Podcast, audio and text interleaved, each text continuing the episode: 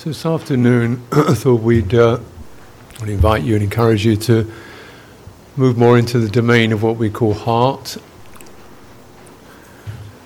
and uh, get a sense of what that is. Actually, uh, most very often when you see the word mind in scriptures, it's it's good to put a slash after it and call it mind heart. You get a better better sense of what that's what we're referring to. And so it's often in just uh, like in the teachings the Buddha would give to people who had not yet had any experience would always be first of all dana, which is heart, generosity, heart quality. and then sila, which is another heart quality, the sense of conscience and concern, ethical sensitivity, mutuality to others as to myself, is very fundamental heart um, dimension, dimension of mutuality, which is the absolute norm for the heart and is not the norm for the brain. Conceptual is always divisive, heart is always inclusive. Dana, sila, morality, integrity, and the third one, renunciation which is sense of taking refuge or really centering into the quality of heart to such a degree that external stimulation becomes increasingly unnecessary. Don't need that support. Don't need that. It's enough. I've enough. Thanks. I'm fine. Know? And that's uh, that's a, that's the that's considered a you know, a, a trajectory of how practice happens, how, how it goes. You know, when the heart develops, goes that way. And uh, just to, you know, put a word in, big word in for renunciation, because it, it's sometimes seen as just something that monastics do for some strange reason.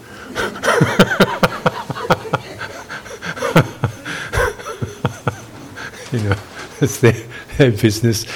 Uh, but it's actually something that's stand, standard Dharma practice. And you took it another way, it's how to simplify. How to simplify so that you can pay more attention to details, not be overwhelmed by too much stuff.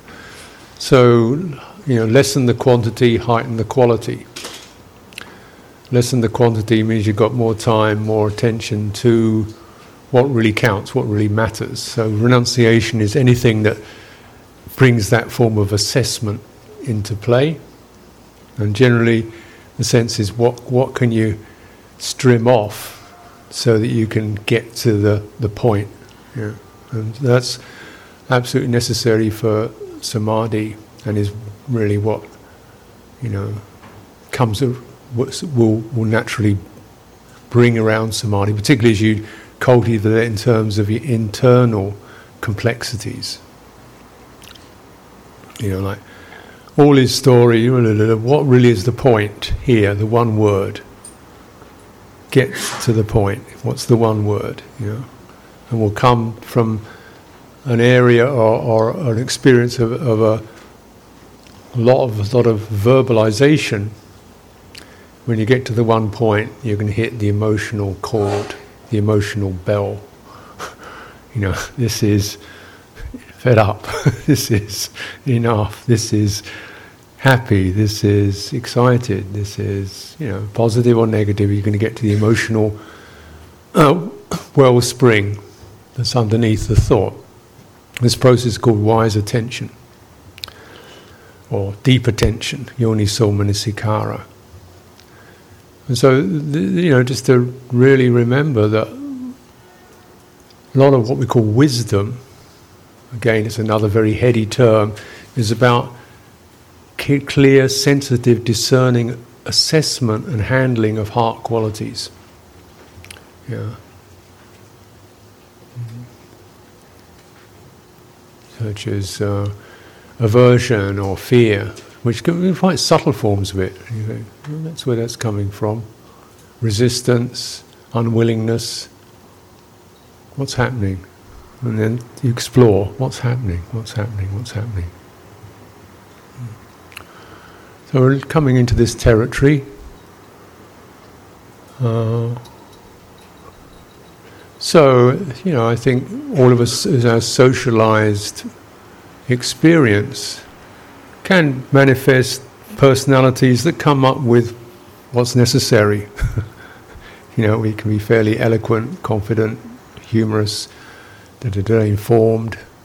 You know, we've got all that can be running, and underneath it, it's not quite the same. You know, uh, and so sometimes the need to keep the personality running in order to not notice what's underneath it keeps us very busy. So renunciation is also a sign of some degree of what we call cleaning out. It means we can actually able to let go of the stuff because we don't need to bury anything.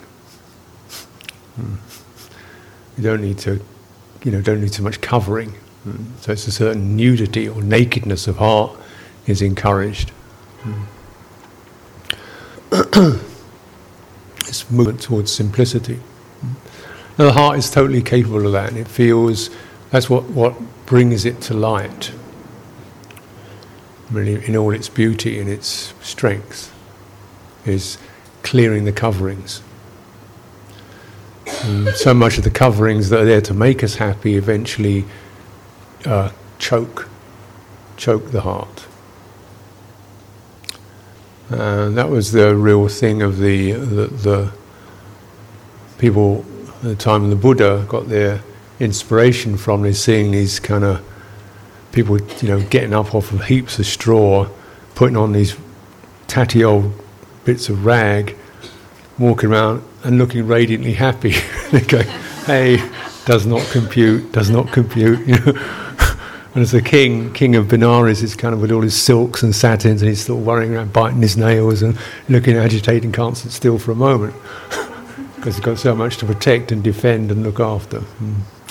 Because mm. the heart, everybody's got heart, but one person has sort of buried it underneath, you know, and haven't really processed their fear and their need and, uh, and their passion and so forth. So, heart, of course, has uh, despair, has loneliness, has fear, has rage, grief, uh, love, passion, all of that. That's all there. there. Mm. How do we open and handle that? All that there, all that's there. Mm. You're supposed to just anesthetize. You know, is meditation like taking tranquilizers so you kind of dumb out all that hot stuff, you know? yeah, I don't think so. the calming is just in order to clear the surface so we can get down to the to the nitty gritty of it all and begin to work with that. and uh, one just a, one theme to, to bear in mind while we're doing a lot of embodiment is because uh, we're going to try to read, start to read the heart, from like an from an embodied perspective rather than a, abstract intellectual perspective. So when we, you know, we feel uh, anger or disappointment, we read that from the head perspective: angry, disappointed, not good, not good not good, you know, frightened, not good, not good, not good enough. You know, you know. Real mature people don't get frightened. Balanced people don't get angry. Not, not good, not good, something wrong, something wrong with you, personality deficiency, da da da da, wrong with you, you know, that kind of thing. Or, or just spins out into the things that make me angry. Yeah. the body, we feel anger is this kind of wow, fire rushing up, strengthening, heating, strengthening fire. Okay? And with that, widening, softening, opening, being attentive to that. Is there a need for action now? Nobody's bothering me, you know, or whatever. Just feeling the fullness of the energy that comes up with something like anger. holding it, reading it from the body.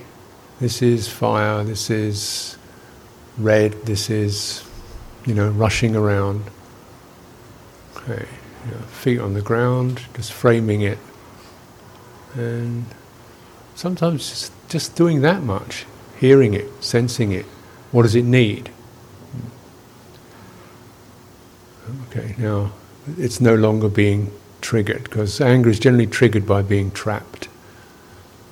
Mm, you know, trapped, psychologically trapped, um, shut down, pushed away, rejected, closed, get off, get out, not you, enough, I'm not, you know, that's, that's what does it. so, right? You know, somebody's limiting my possibilities messing my space. So this kind of powering up occurs. You do that to a mouse and it will do the same thing. You back a mouse into a corner, he's going to rear up. if you can't run away, he's going to rear up.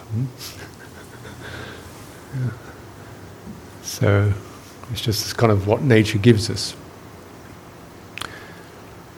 Now the problem is when we, you know, hold that and from our heads, we tend to project it onto other person or myself or what I should do, or we mingle it with um, ill, uh, ill will, hatred, which is a different thing from anger. Anger is a very potent natural energy. Hatred is much more something we've done through uh, assessment. You are like that, I'm like that, you know. It's much more wor- worked out. I don't think tigers hate people. I think tigers hate deer. they just kill them because they need to eat. There's any malice in it. Human beings can hate without, you know, and the, the poison of it. Poison of it. There can be cold hate, can't there? Cold, sustained malice, cold, sustained throttling of a person's potential. These are diseases of the heart. Sometimes we need to come back to just the sheer sense of rage and just be that, to feel it in its simplicity. We don't have to complicate it with, with hatred. So we're starting to read things from the heart level. And of course, love and uh, beautiful things and humour, sen- all the sensitivities a heart's capable of.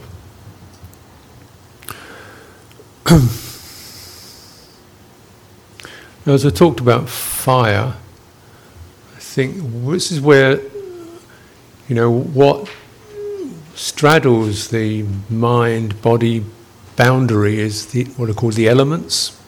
We talked about them earth, air, fire, water, space, and these are fundamentally or begin as, as physical or uh, perceptions of the physical. Yeah, uh, this great, they're huge simplifications. So, earth is the ability to hold a form, fill a space. Yeah, it's kind of blocks in, it forms, it resists things. And so, if you look around the room, you can see there's all these earth elements. They're all heaps of earth, right? Hi. Me too.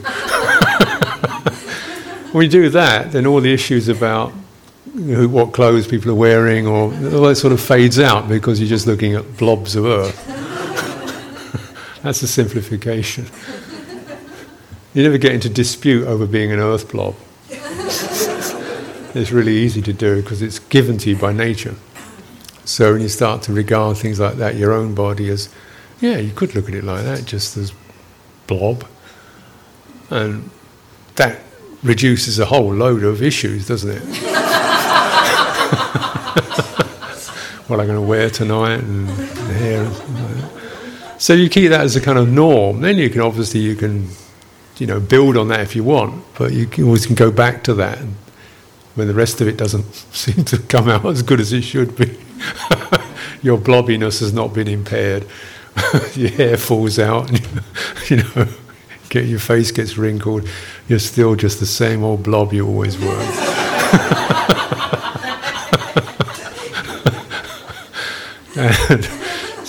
so uh, you can you love it, you know. just just be there with that. Uh, then uh, the, uh, the shape is created by water, fluidity, bulginess, you know, plasticity, shapeliness, water. Yeah. Mm. How water has to be fluid, you know. So you notice actually when you really notice a body in movement, the shape of it is constantly changing. The legs are changing shape, the figure's changing shape, the breath is changing shape. It's always plasticity, isn't it? Mm. Fire is the degree of, of warmth or light. Yeah, warmth or light. It's the radiance. Yeah. So our bodies, can, in our own body, we can experience a sense of warmth. You, know, you can also sense light and radiance, you know, and energy from other people. People's faces shining, brightness, you know, it's got that quality to it. Movement is associated with air, which is like the wind constantly blowing leaves. And naturally, the most easy way to experience this is in the breath, breathing. And when the Buddha talked about breathing, he said, the wind element is breathing, passing through the limbs. You know, so clearly, you know, wind element is not just uh, breath, or what we call breath, but it's the whole movement of energies passing through the limbs. So it's like the energies we've been feeling in our bodies as we move around. That's the air element.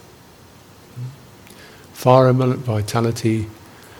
And then the, if you kind of use that map, the space element means the ability is the lack of pressure, the openness. Yeah, so it's an inferred element. It means because it's inferred, it's not we can't actually see it. We can sense when it's absent, and we can sense when it's present by what, how it affects the other elements. Like if your blob feels fairly relaxed, it means you've got space. If it starts to get rigid, there's not much space, mm, tight and compacted. So space helps things to find their balance. It's a very important element. It's the quality, it's the element that allows the others to shift around to their appropriate space. And what we look for in that is how do they all harmonize. Consciousness is the sense of knowing it. And then you have very, all kinds of elements. You have a nibbana element as well. Nibbana element is the, the property we have for let, letting go, for just going, okay, finished. And thank goodness we can do that. Otherwise, I think we would be seriously crazy. Imagine if everything you'd ever happened to you, still remembered it all.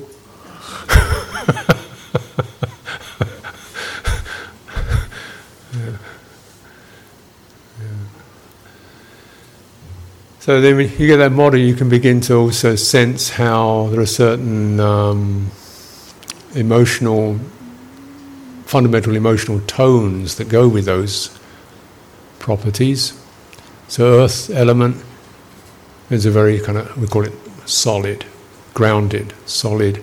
So, when the mind feels grounded and solid, it's not flickering, it's not wobbling, it's steady, that's earth. So the mind also, the heart also is earthed, can have earth element. Hmm? Heart mind can also have a water element, which is the ability to include, you know, to harmonize. Know, okay, dissolve the differences, put down the boundaries, gather round, flow along with that. Hmm? So. It's our ability to accept change, to flow with change. Okay, we can be this. Yeah, okay, we can be that. You know, regroup, form another. So that that wonderful capacity is the water element of the heart, associated with things like compassion, kindness, and so on. Fire element is the uh, activation in the mind. Uh, it can be associated with uh, vigor uh, inspiration, suddenly got a flash, flashing bright idea, light bulb goes off in my head, that's fire. The aha moment is a fire moment. the I got it moment is a fire moment, sparking. Yeah? Fire can be the fire of uh, intellectual inquiry when you get, yeah, yeah, yeah, intellectually sparring with each other's fire. So fire, can, that's healthy fire. Fire can also be the fire of rage, when we feel really, you know, uh, burning, and it's called adhesive.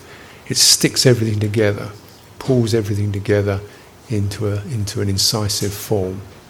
Whereas water tends to dissolve everything into a into a into a cohesion, into a kind of a harmonious form. Fire galvanizes everything into one point, pulls everything together.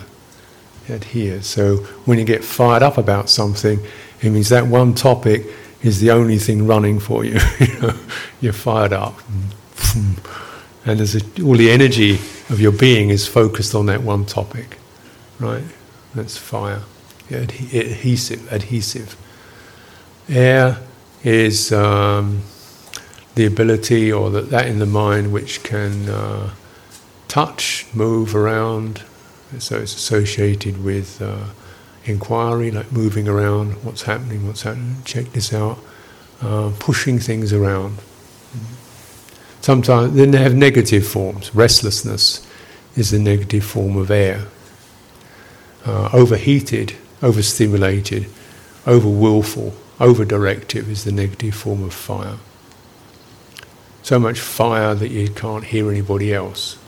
You're so on fire with your own ideas, you can't you haven't got any room because your your mind has gone to that one point.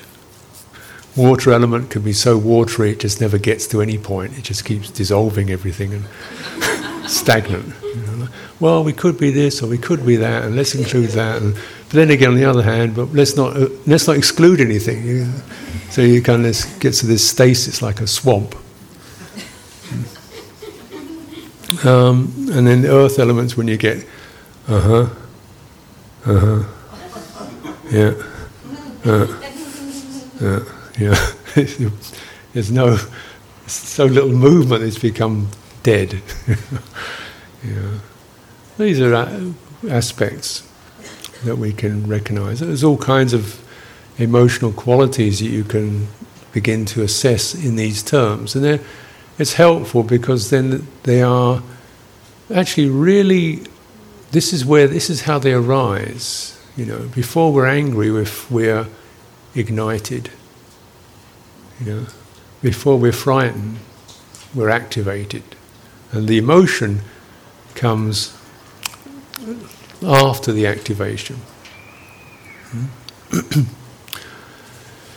you know, so I think there's the, you know, the, it's one of these tests, isn't it? When people test, and they say, you know, do you see a bear get frightened and run? Or do you see a bear run and get frightened? And they found that actually what happens, you see a bear, you run, then you get frightened. the first thing is the body says, let's get out of here, we'll deal with the emotions later. yeah. And so you get that flash, and boom, before you know what's happening, you're moving, and then the emotion comes. Yeah. Or, of course, when we're in crisis, you know, you can do something, you've got to do this, and you, you sit down at the end of it, oh my God, you feel all these emotions washing over you. And thank goodness that didn't happen when you were dragging somebody out of the fire, because then you just had to act. And as you complete the action, you sit down and you, oh, I feel so shocked and overwhelmed and flooded, and oh my goodness. But that comes after the action that you just did, that your bodily did, your body did. So the activation comes first, and the emotion is the heart's way of perceiving, interpreting, um, reading, uh, and empathizing with that body resonance. So the heart's nature is empathic. Empathy means that which happens, you resonate with it. You know, it happens, you resonate with it.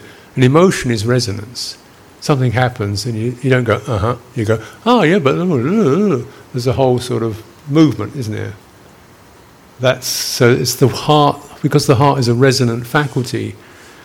Heart experiences bodily reactivity and it resonates until and that's its that's its quality because it resonates It allows that, that mood, that effect to happen and be resonated and integrated, and then gradually that can is completed. Yeah. And if the heart doesn't do that, then you get something called trauma, which means the effect has happened and it hasn't been able to be discharged, so it gets locked in there at, a, at the effective level. Yeah? And we may not have been able to resonate it because we may, for various reasons, we may have felt it wasn't proper to express it, or who knows.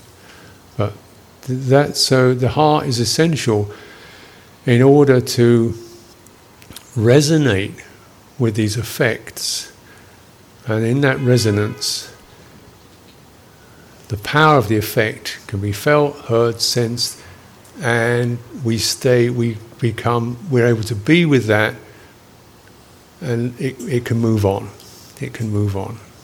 You know, it doesn't stay stuck in that, it moves on.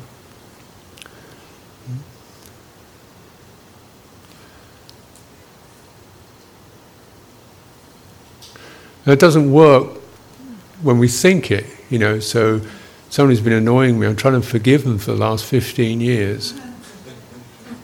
It means well, after all, we all make mistakes.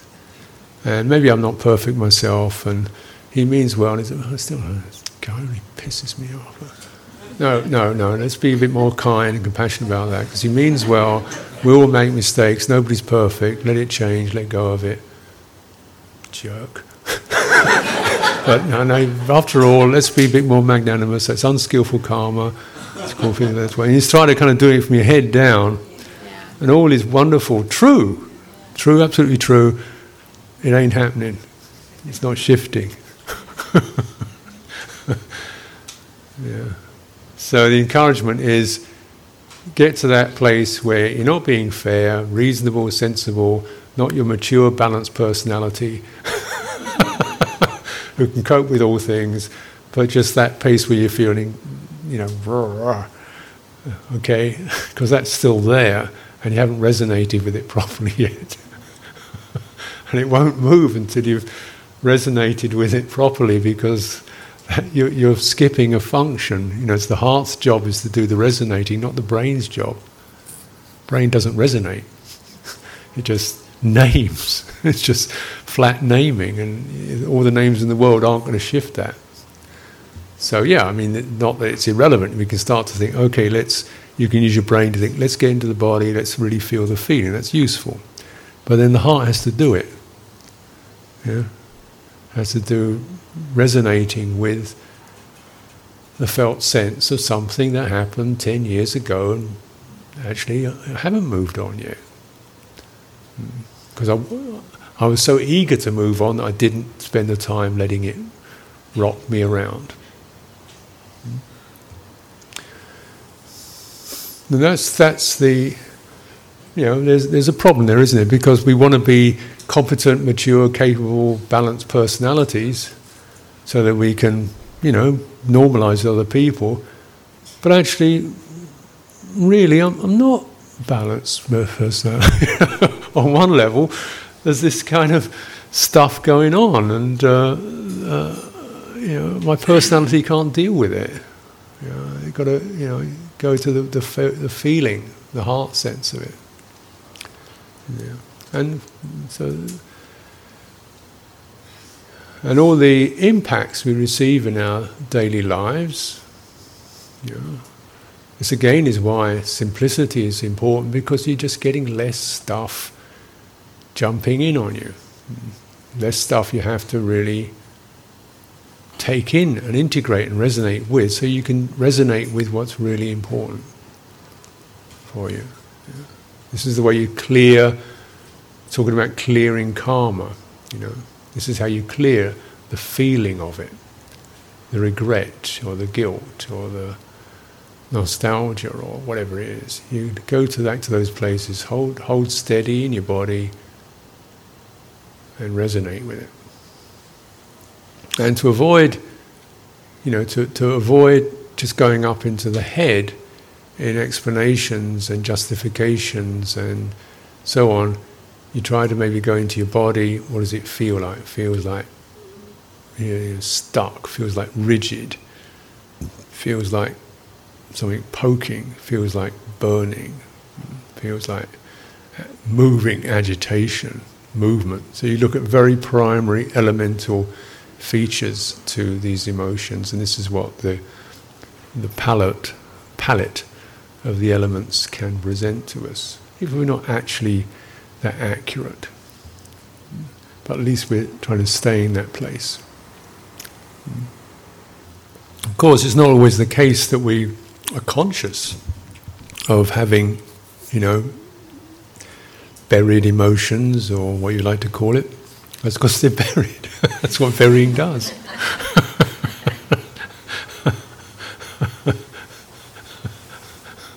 It's good. It's good. It's good at it. Uh, I, I was never an angry person until I became a monk. Now I realised just how angry I am. it's it's kind of I've passed through it most of it, but it's just how much kind of potential for, for anger there was in me because I you know I was always polite and tried to be polite anyway, and, uh, and it's not you know I couldn't even really find out why. Doesn't matter why. The heating effect, the frustration, and the willfulness, the fieriness of my nature. Mm. Feeling cramped, feeling not enough space, feeling not, you know, things holding me down, whatever.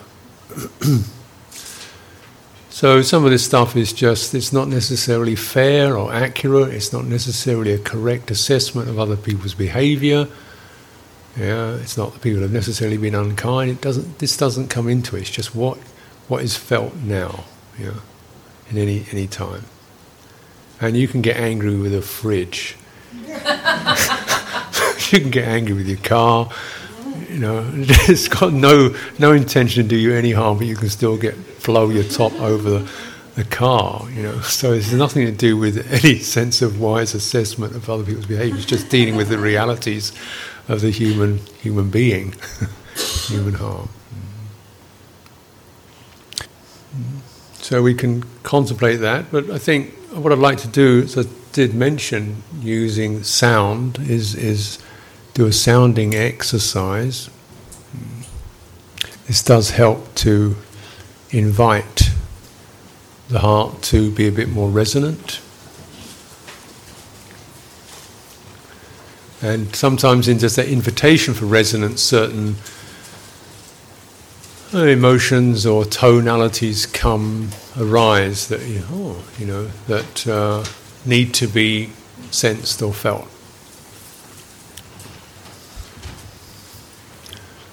So I will, um, those of you like to participate, and by all means, if you don't want to, that's fine, you can just listen because even listening will certainly have a similar effect. But even more effect if you do verbalize, vocalize, you'll get a stronger effect.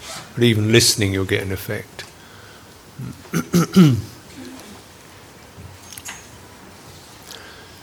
and just again to reminder that here we are together. So this uh, essentially the fact that we are together, yeah, is already the gesture of uh, kindness, compassion, inclusivity may we all be well. You know, I'm sure we all in, intend that, incline that for each other.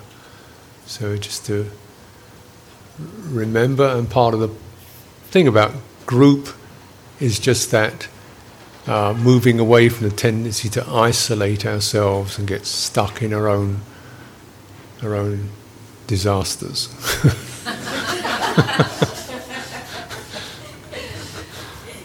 sharing disaster is the is the quick way out of it.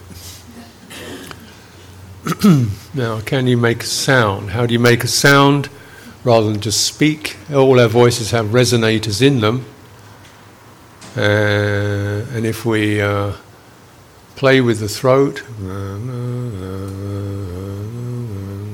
you can find yourself resonating a bit more. Uh, let's see what's just so I could just aim for normal, no big deal, just the normal throat resonance, breathing out and bringing your voice box up against your breath. Open your throat widely, relax your shoulders completely, So you give plenty of space around this area. We're looking just sort of normal.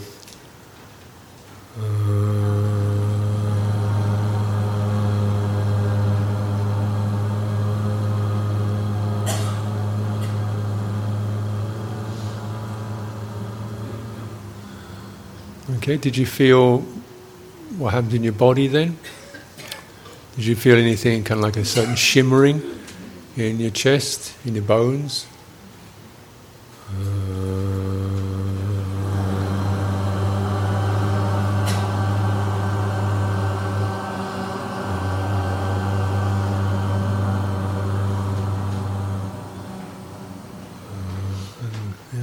so you feel a certain resonators primarily in these bony areas in the upper chest, I imagine.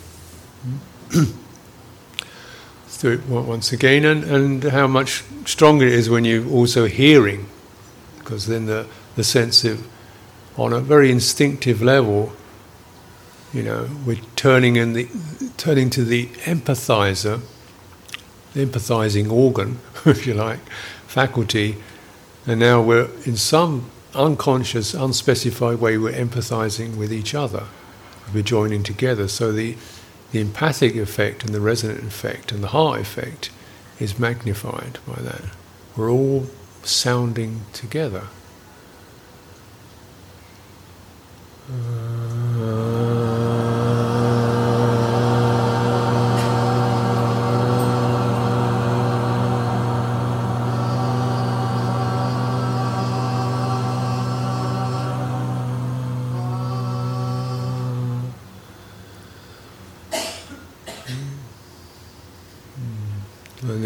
the sound fade.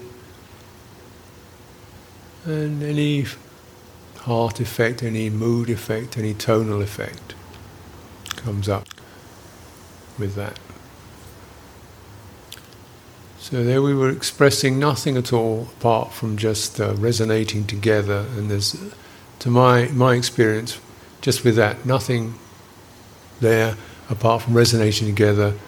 There is I feel an effect, effect of feeling more expansive, more spacious, more befriended in some way. You know, subtle, subtle effect like that. Now let's go right down. Can you get right down low in your belly? Get down there. Take a breath. And of course, your sound's going to come out of your throat, not out of your belly.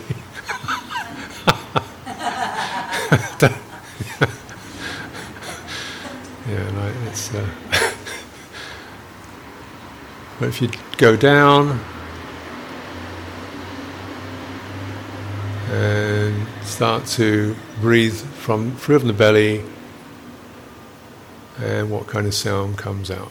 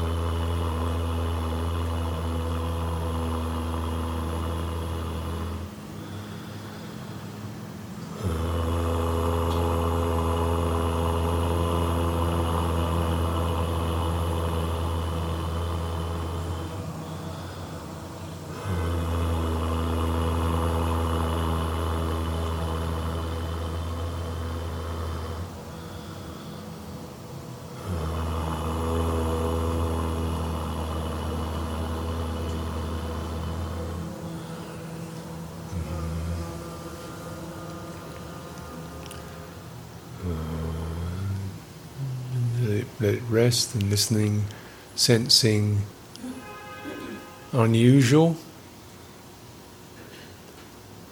kind of slightly not your normal human sound, not the human range, not the vocal range, slightly strange, very earthy, ground, ground, earth, you know certain solidity to that. My, my the tonality of that is very goes no further than this. This is this is earth. Hmm?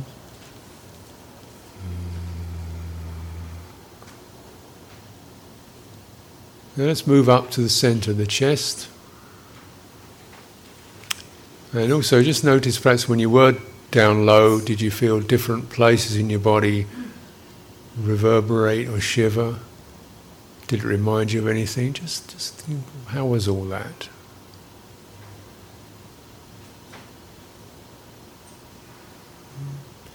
Then we move to the center of the chest, breastbone.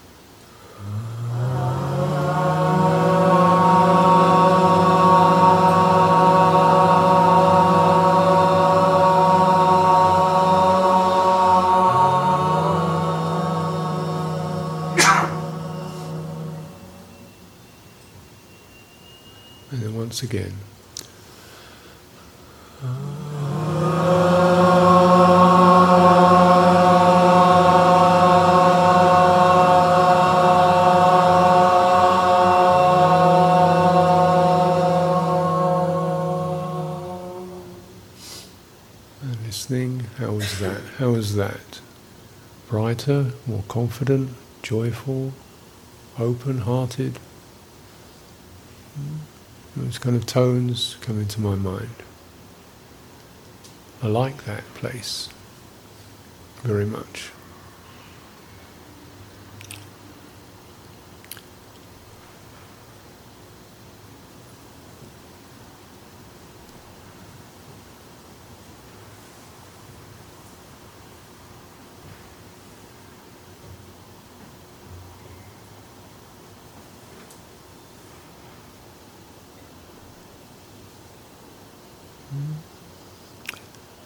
Try another one, the throat.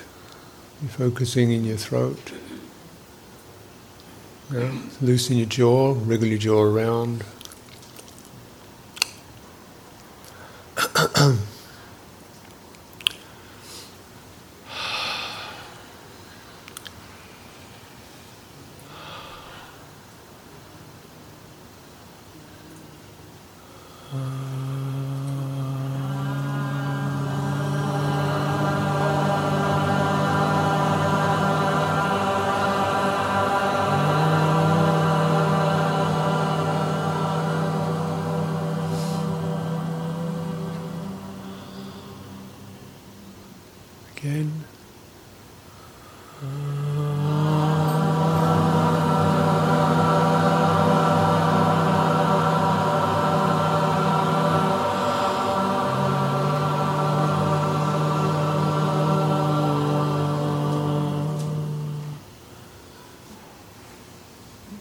Again.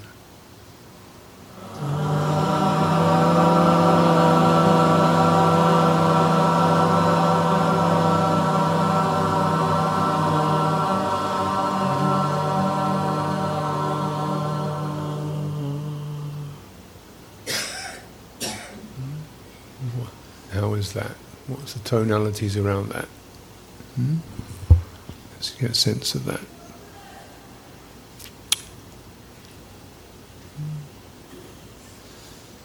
Expression, ability to express myself, feel free to say what I want to say, clearing, getting things out off my chest. relief. Hmm. Let's take one more. This time focus in your center of your forehead, third eye just above the bridge of the nose. So when you do this, relax your eyes Yeah, soften around your eyes. You want to get that part of your body to feel quite open and loose so it can properly um, resonate. Don't try too hard. If you try too hard, you're gonna um, your forehead will knot. It's got to be really loose. Don't know how this is going to sound.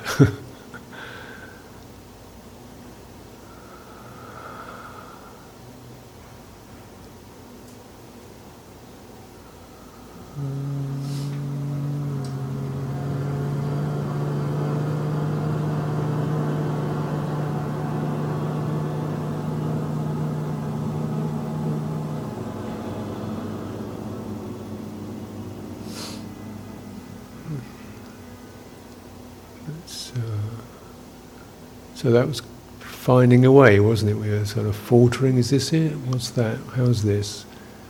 Let's try one more time. Let's one, once again.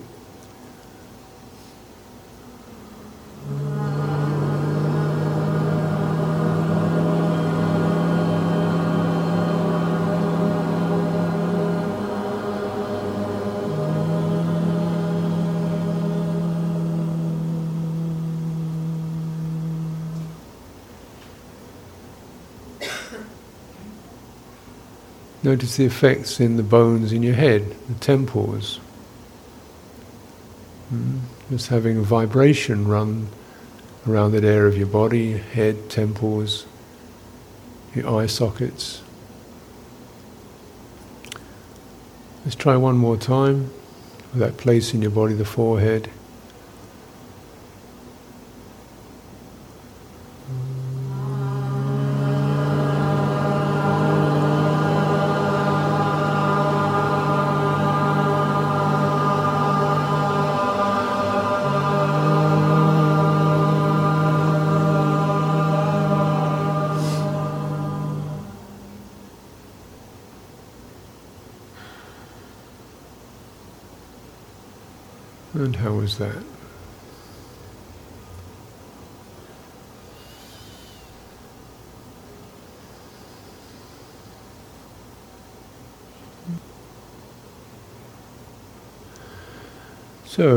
The invitation. Does anyone have any any words they would like to wrap around any of that experience? Weird, happy, uh, feeling, yeah. Um, in the last repetition of the energy in the sound, what what came up was shame about my voice being heard. And experiencing the body's response to that. Experiencing the body's response to that awareness, you know, the response of the eyes, the watering of the eyes, the feeling in the throat, and then letting that move on through. And that sense of shame was particularly associated with the head. Yes, self consciousness. Yeah. That's the head's burden. yeah. But you could feel the, the body resonating with that, letting that process move. Yeah, great. So moving through some sense of shame. Great, thank you. Mhm. I got this great desire like a kid to, to, um, all try, do what, whichever one we wanted at the same time.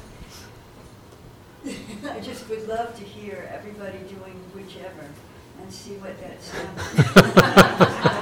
I mean, I'd love to So so free jazz, free jazz. Huh? not, not right now. not while I'm here, anyway. It can get a little bit. Uh, it can be quite emotionally disturbing, actually.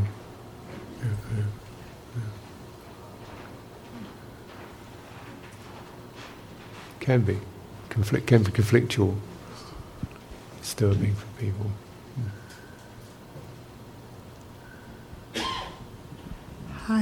Hi. So my my experience was one of really liking it because I hadn't been doing much vocalizing at the different points for a long time. I used to do chanting some time ago, so it kind of reminded me of the experience of chanting. And this thought I had about a half hour ago of donating for the hungry kept on going through my mind and kind of proliferating in different ways. Like um, it first started that I would donate it on behalf of this organization, and then I wanted to donate it on behalf of another organization. Just this thought of uh, this awareness and thought that I wanted to do something or donate something toward the hungry kept on really going through my mind throughout the time when we're doing the uh, vocalizations. hmm So, in a way, your mind is moving out, reaching out, yeah?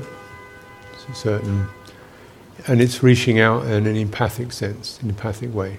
Other beings suffer, I want to be there with that, I want to open to that, I want to bring some good energy into that. You say that's correct? Just sort of summarizing it. Can can I ask you a question about feeling feelings? I know we were talking about it before. I don't know whether you want to keep the conversation just about the sound.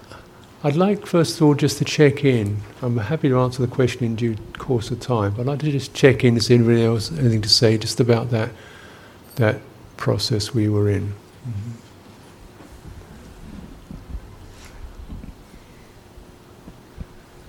Hi. Um, this morning, when we were doing uh, with the breathing, uh, the straw breathing, I found that um, on the exhale, there was a kind of panic that I wasn't going to get another breath. But um, when we did this now, um, when we were in the belly, it was the most comfortable. And it was Mhm. like, wow. It's like, it was really great. And um, up here, it was a little weak. I just felt like not very connected. Throat was kind of neutral, and here was a little of that panic. But it was really good. And the, Mhm, mhm. Really good in the belly, low down. Yeah, that's pretty. Yeah, it's almost as if you can map map our psychological development. You know, the further up it goes, the more self-conscious it gets. so this bit is often quite tentative. To can I even say anything? You know, because I'll be heard and seen and noticed. You know, whereas down here, it's just boo. It's great. It's just really kind of very kind of like the animal level of it all. It's so, so earthy and uh, reassuring just to, you know, scrap all that stuff and get down there. That's what I can sense with it. Mm. We need to hit those those bass tones because we're often top heavy. Absolutely. I think there was someone at the back there had a thing she comment she wanted to make. Yeah, lady back there.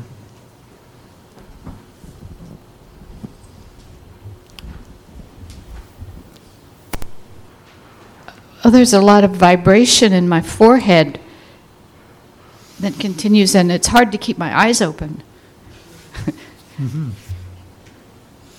And the sound, the sound was much stronger than I expected it Uh, to be. uh-huh, uh-huh, uh-huh. Hard to keep your eyes open. Right, I want to close them again. You want to? Uh, Not, I'm not sleepy, it's, uh, Is it because you want to focus more I conscious on think it? so, it's because I'm paying attention to the Right. So you want to kind of close off the visual world and just focus on the vibration, huh? Right. hmm And the vibration is enjoyable. It's pleasant. Mhm. Yeah.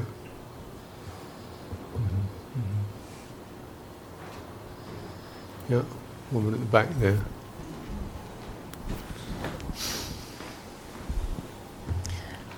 So, with the sounds, I felt held by others um, in the listening of it. And then in making the sounds, I felt a clearing What's happening now is I feel the top of my head throbbing, and I wonder is there a sound to make from up here? There is. Okay, good. Thank you. There's a sound. I had the same um, experience that I have when I chant, which is why I don't like chanting. The vibration hurts my head and body. Uh-huh, uh-huh. I don't know if anyone else has that experience. Hmm? I don't know if anyone else, I've never met anyone else who said they had that experience Hurt. when they were chanting, Uh-huh, uh-huh, but this was the same for me, so I stopped doing it. uh-huh, uh-huh. That's all. Hurt your head and body. Head and, yeah, the feeling of vibration Mhm, I found very disturbing. mhm, mhm, mhm.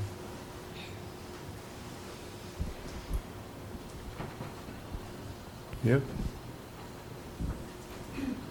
Should I just say it? Uh, do you want to bring the mic over? Um, I found that when we were doing the chanting at the at the chest level, at the heart level, that I felt a great deal of heartache. Um, and as the sound would evolve, it seemed to sort of open. Um, but then when I did it again, I re-met the heartache, and it opened sort of each time. It didn't. It just kept kept touching the heartache. Mhm, Um, mhm, mhm. Mhm. Do you, do you, yeah, so touch the heartache, and without going into details, is that something you've, that you've, so, oh, I, I know what that is, or you're familiar with it, or is it just something that surprised you? Familiar with it. Mhm, mhm, mhm.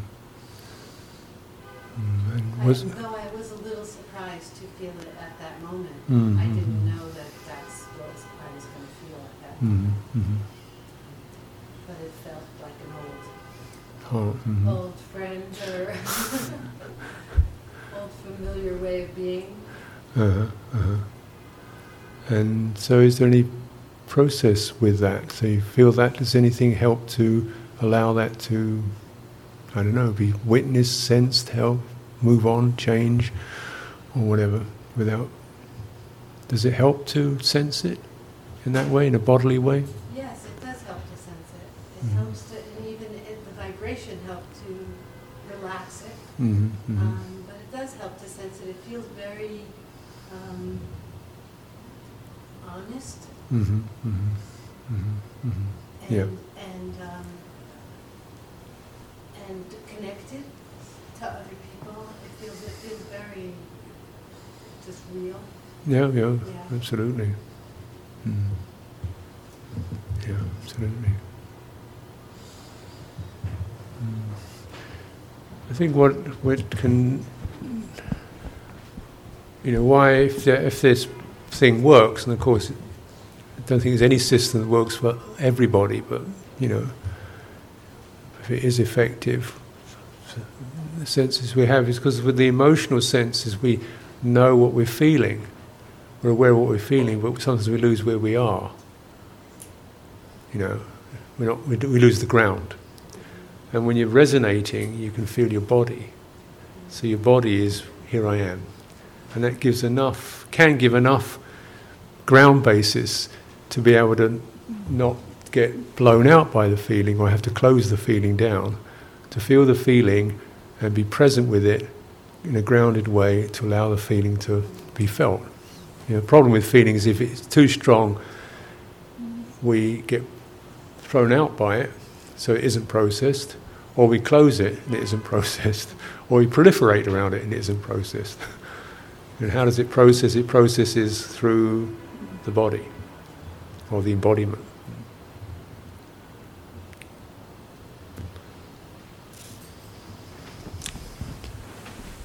Yeah, lady front row here.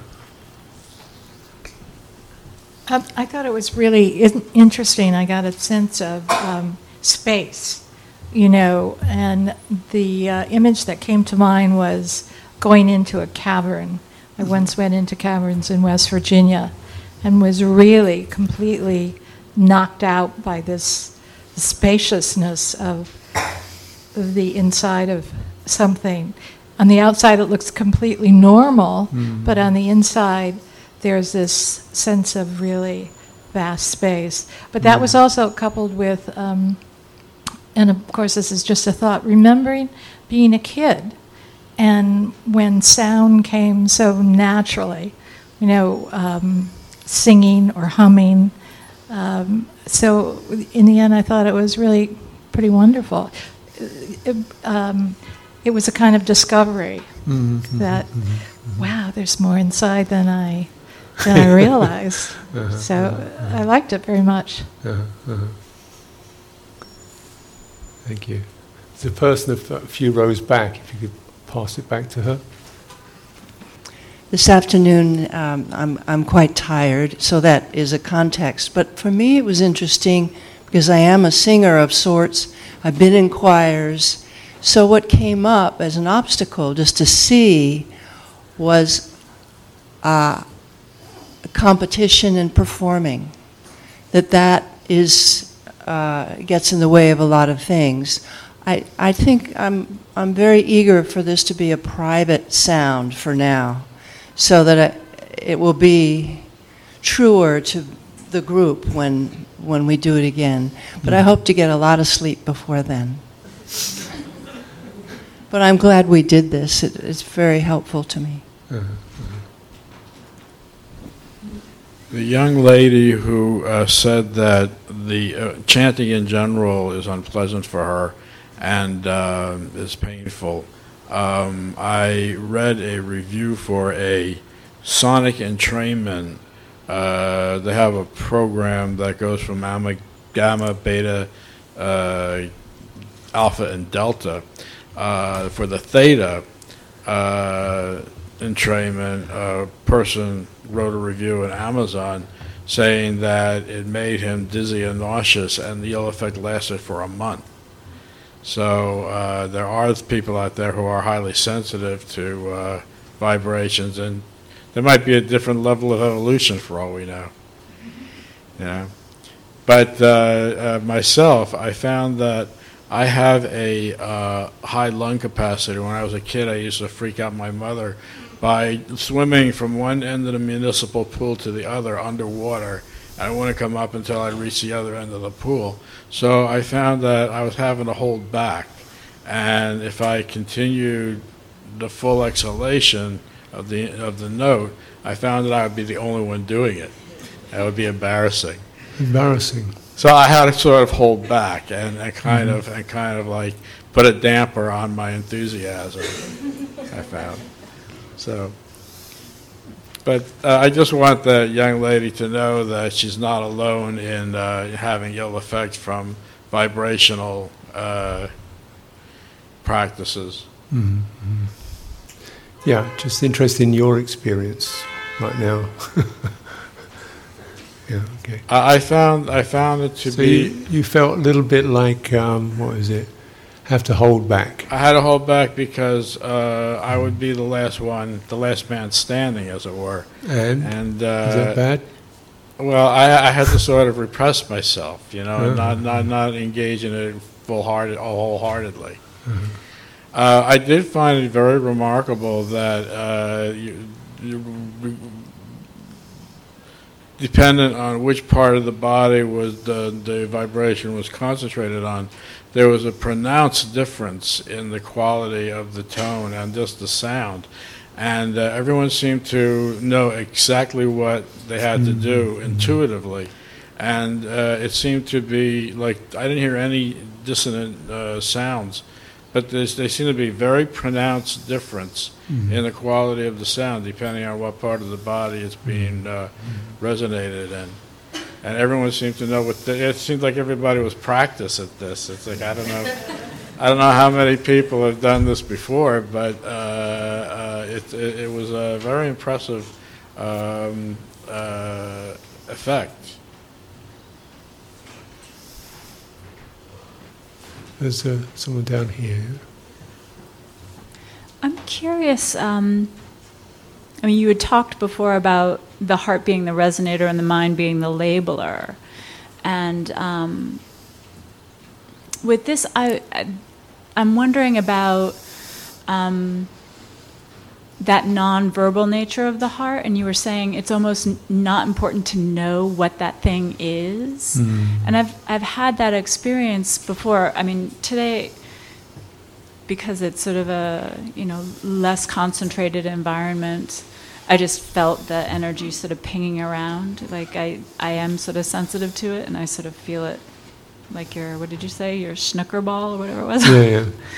um, but in other retreat-based uh, scenarios, I've had experiences where um, there's been like there's been like a tangible release of energy that I sort of I I could probably like say I you know I think that was but but it it was just so much more somatic I guess is what I'm trying to get at um, where I've actually felt things just let go and you know and not come back you know just feeling that kind of release of it. And uh, one of them was on this one retreat where there was a, a, strong kind of movement component, and at the end, people were on the floor, and there was that kind of you had asked for the the just sort of dissonant sigh, and that happened, and it was it was terrifying. Like my my response to it was that of like a little five year old, but when it subsided, like sort of being with that sound, that vibration from the entire group, you know, just sort of did its dance. You know, it started, it sort of resonated, and then ended, and, and with it ended that that kind of like mm-hmm, mm-hmm. terror, really. Uh-huh, uh-huh. But, so I'm just curious about the somatic and nonverbal connection that this has. Mm-hmm, mm-hmm. yeah, yeah.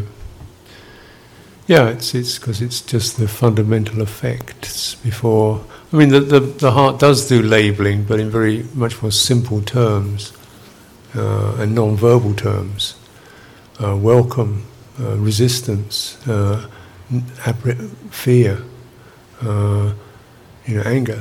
It doesn't do it verbally, but it certainly designates. It certainly, and it's the the brain puts all the labels on it, and often one label on top of another label till it's all label, and all you really feel is cluttered and confused. Yeah, yeah. My brain comes into this, like, that's your mother. Yeah, so to be careful making any any analysis of it. You just don't know. You may have intuitive hunches. This is feels old, or this feels like it's been here a long while. This is raw. This is delicate, this is joyful, you know. Uh, and because it, you, know, you don't have to know that much for release, you just have to know how to be with it. yeah. So um, Kathy's sharing is reminding me of how um, how healing music is. The power of music can be so healing. Mm. And there is a you, um, there's this uh, healing technique called toning, which you know what you're mm. doing reminds me a lot of of being in different places of the body and making sound. It's basically the same thing called called that. Mm. And how um, I just am feeling so much appreciation for that. How we can, um, you know, just go beyond words and you know thoughts and that tangle of things and mm-hmm, just mm-hmm. be really present in that in this way. Mm-hmm. Um, I really appreciate it a lot. Thank you for sharing. Okay, great. That's it, chair. Fellow at the back.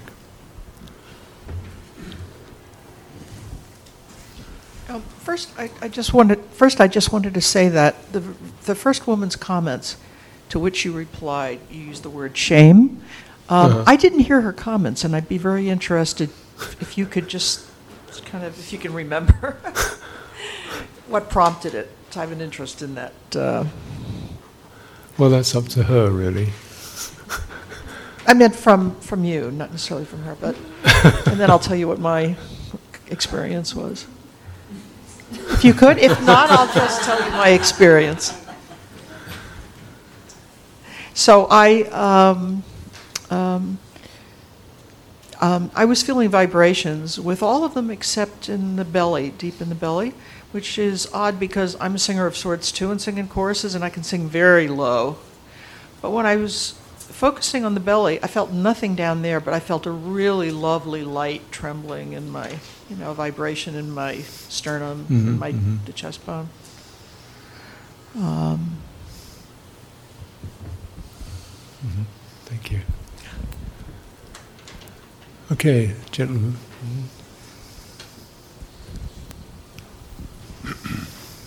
I found that uh, I've been doing chanting of this sort for many years, and my initial uh, reaction or response to it was also this quality of fear, uh, which started with uh, just over intellectualizing and then got to the point of uh, almost blacking out at certain, uh, at certain levels, and then realizing that uh, it's staying in the body that's so uh, daunting for those of us who are uh, stuck in the head so much. Mhm, mhm. And um, it's it, for me, it was very beneficial to to you know keep in the body, keep in Mhm, the mhm, uh, you know in the the tonality, Mhm, not only with the single tone, but also resonating with different sounds in different places, Mhm, mhm. and uh, just to share that.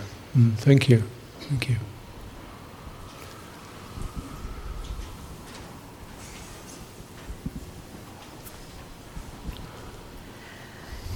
Um, I still feel, oh, that's odd. I still feel a vibration here and openness, almost like a long forgotten tickle that uh, finally has a companion.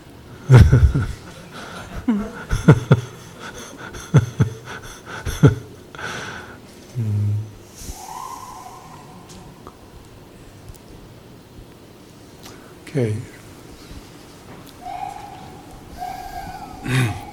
Um, I was the one who was told to hum along in grade school. So I, I was immediately self conscious uh, and sidestepped that by, uh, by the recollection of a photograph I'd seen many years ago of a boy. Uh, I became the boy in the photograph, and, and it was very easy to chime in with everyone. But in this photograph, the boy is standing on a chair in a misty morning yard outside a cabin in the mountains. I think it was North Carolina. And he's just standing on the chair with his hands slightly behind his back and his chin up, his mouth wide open, singing the world, it seemed like. It was like it, it, there was a, a feeling that, uh, that I, I got in, in our sustained notes that was like that, where it could be just like you're a windpipe and the wind blows through you. And so all you have to do is let it happen. And it's not personal in a funny way. And it's even better when it's uh, communal. Mm, absolutely. So that was the that was my experience. Mm, thank you. Let's uh, take a few minutes break. I think. Uh,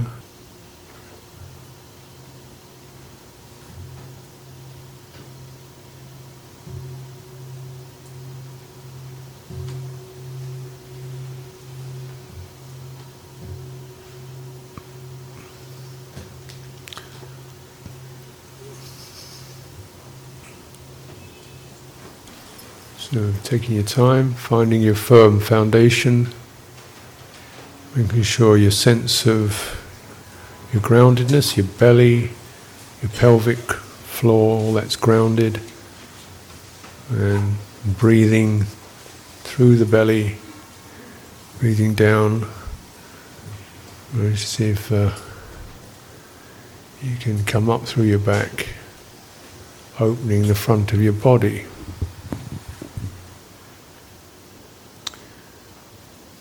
There are very few creatures took the big risk that we've taken of exposing our underbellies. Normally, most creatures keep their backs and keep their underbellies, the soft side, down to the earth. Nobody can get at them. There's us and kangaroos lever themselves upright. And kangaroos make sure they've got big legs, they can jump away. so, what, we, what do we have? yeah.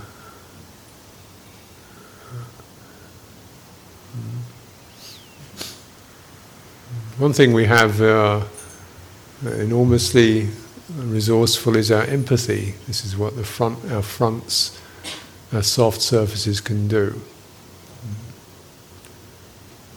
You know, they can resonate empathy. It's difficult to be empathic when you're kind of curled up in a heap. to really, you know, embody the empathic movement of opening the softness of your body, you know, in that sense of presence with other beings, other humans. and we also have the back, the protector, mm, so running down from the crown of your head, down your spine into the ground. Yeah. So it's very important to energize both of those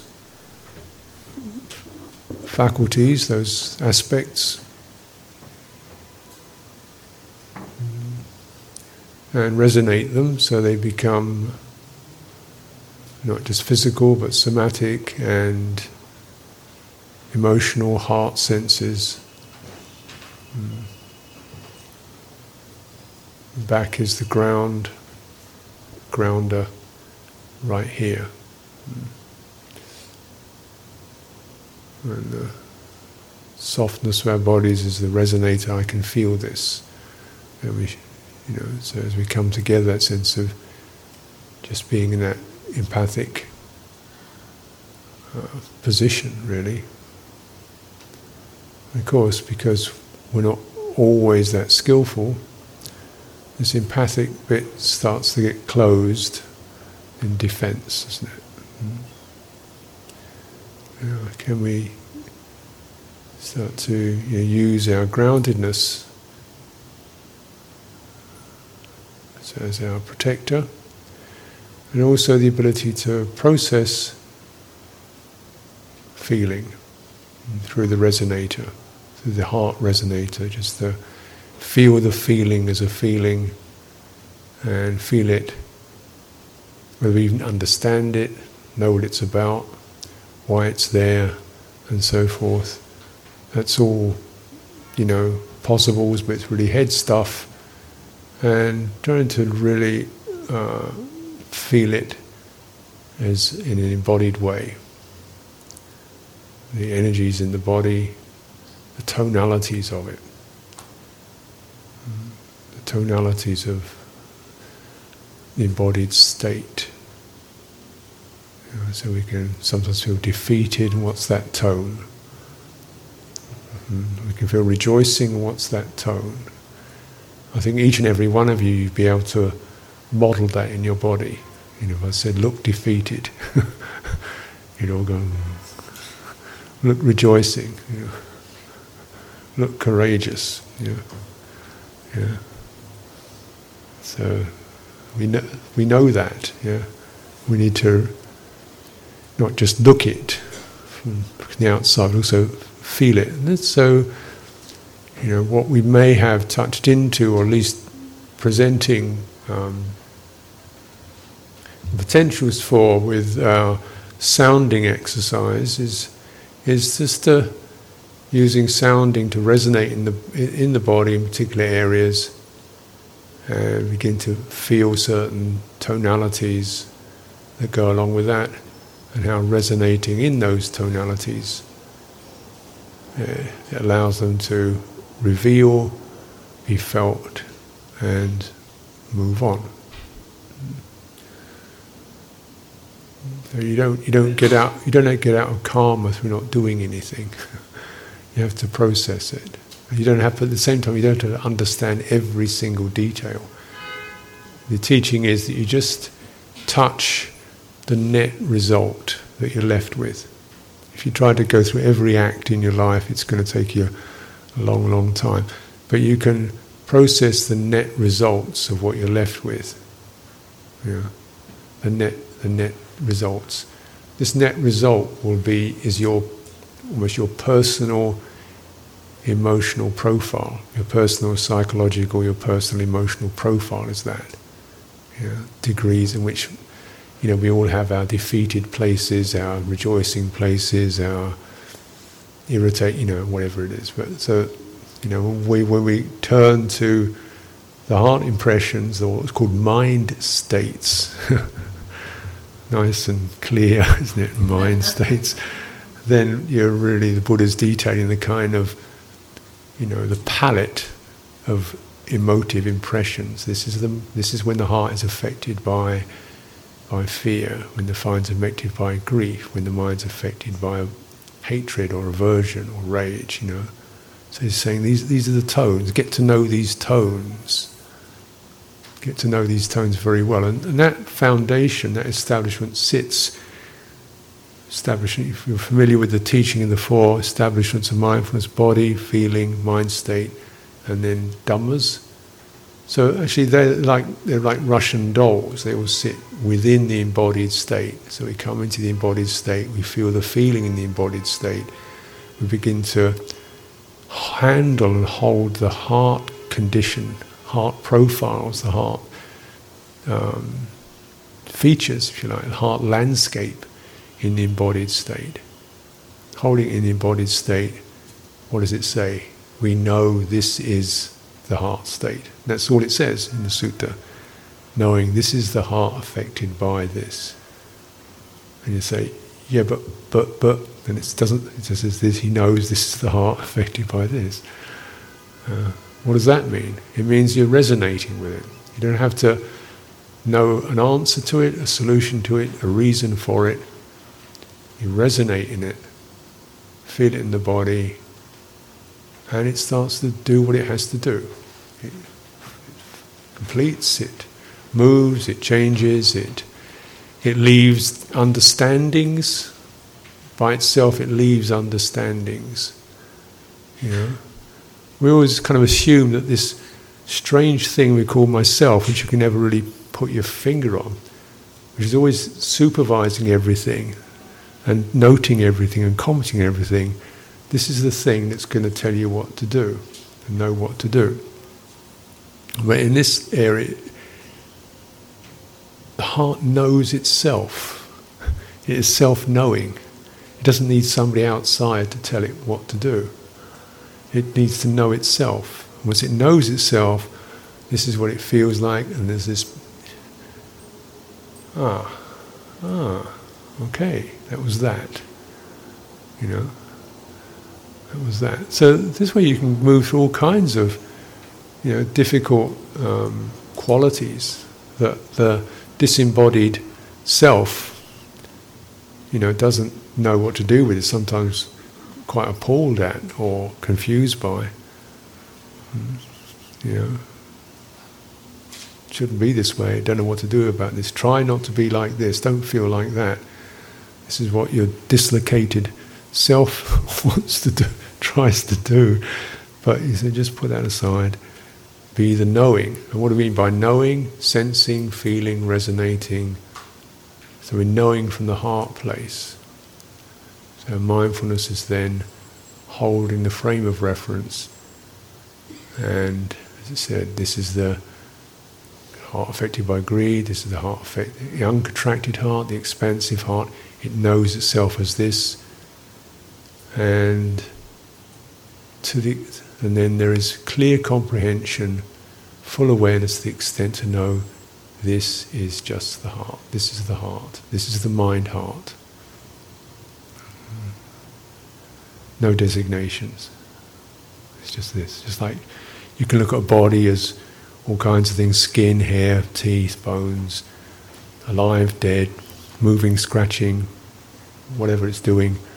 Or you can just say, This is body, you know, earth, air, fire, water is just this. This is body. You you begin to sense the undifferentiated, hmm, which is almost like the blank paper that all the writing is written on.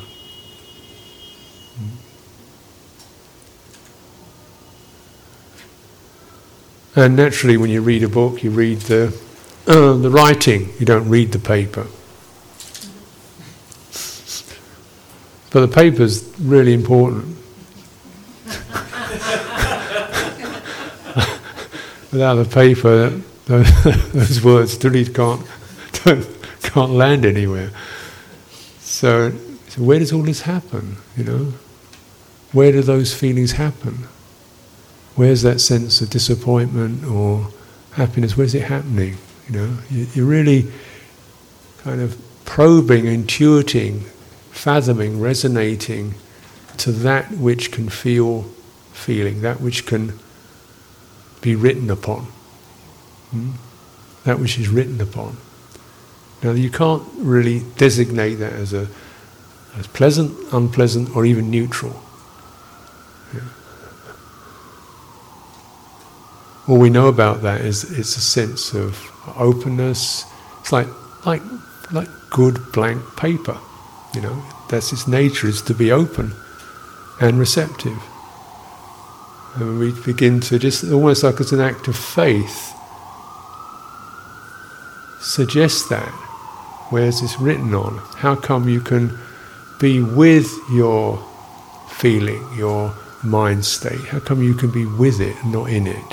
How come you can something and you can sense that moving and shifting? How come something and you can, you know, even sense after a while? Just take your time with this. You know, what's that? This this is the we call this the, you know, this is the quality of, of the undifferentiated heart.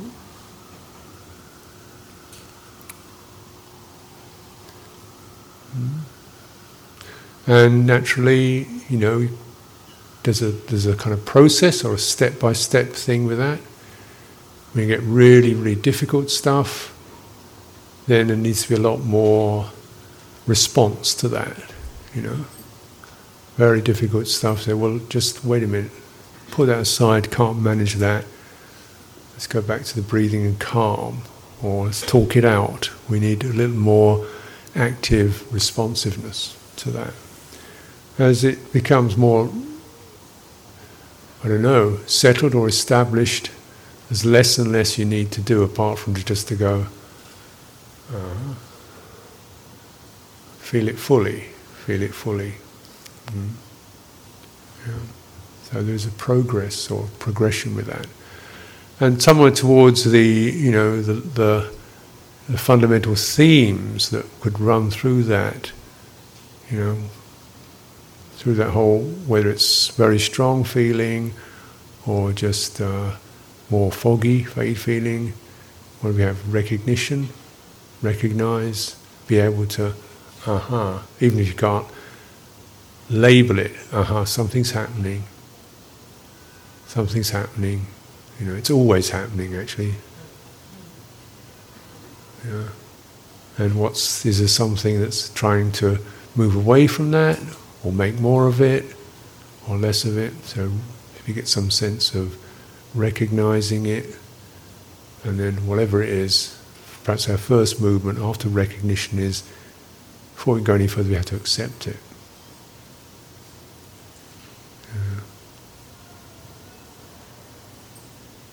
Because otherwise, there's going to be a constant struggle, isn't there?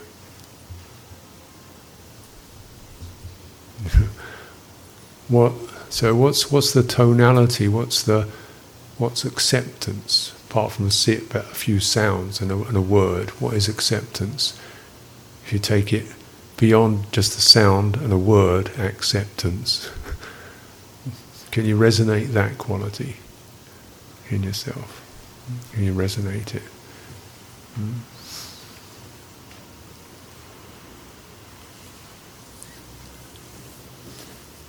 And can you make a sound for it? If I said rejoice, not too loudly, but just kind of. moderately, re- you could probably, you know,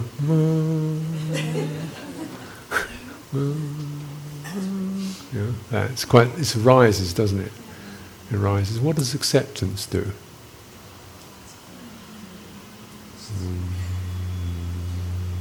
Wide, wide, wide, wide. What's the sound of acceptance?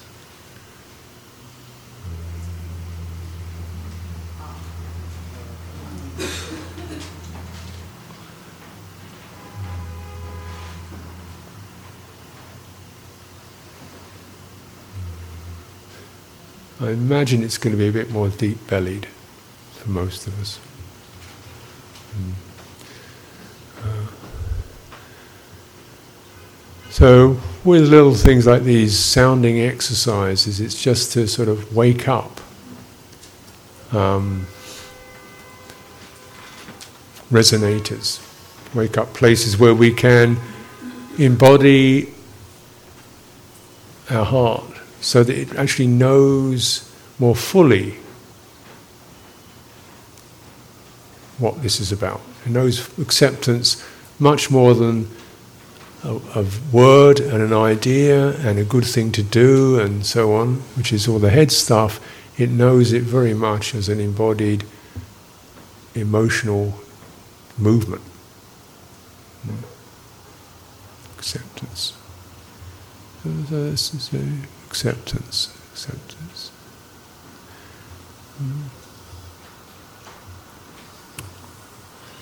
And uh, if we went to something like, you know, goodwill or compassion, we might have a different sound. Mm.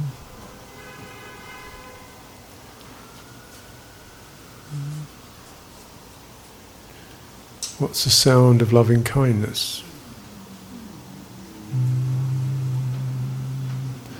It's not. It's a different place, isn't it? Different tone, perhaps more chest. Mm.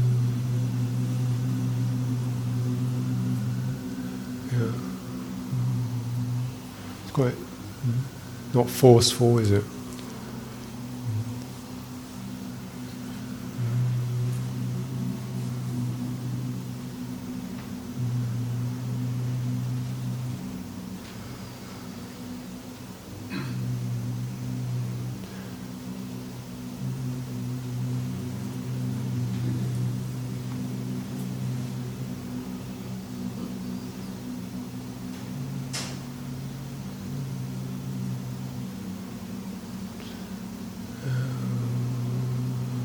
That feels genuine for you, just notice, I say part, not parts of your body in an anatomical way, but just almost like tonalities in your body.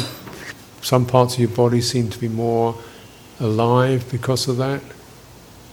I'm suggesting to myself it's mostly chest area. Yeah. Mm. Acceptance felt a bit more down here in the belly for me. Loving kindness feels a bit more up here.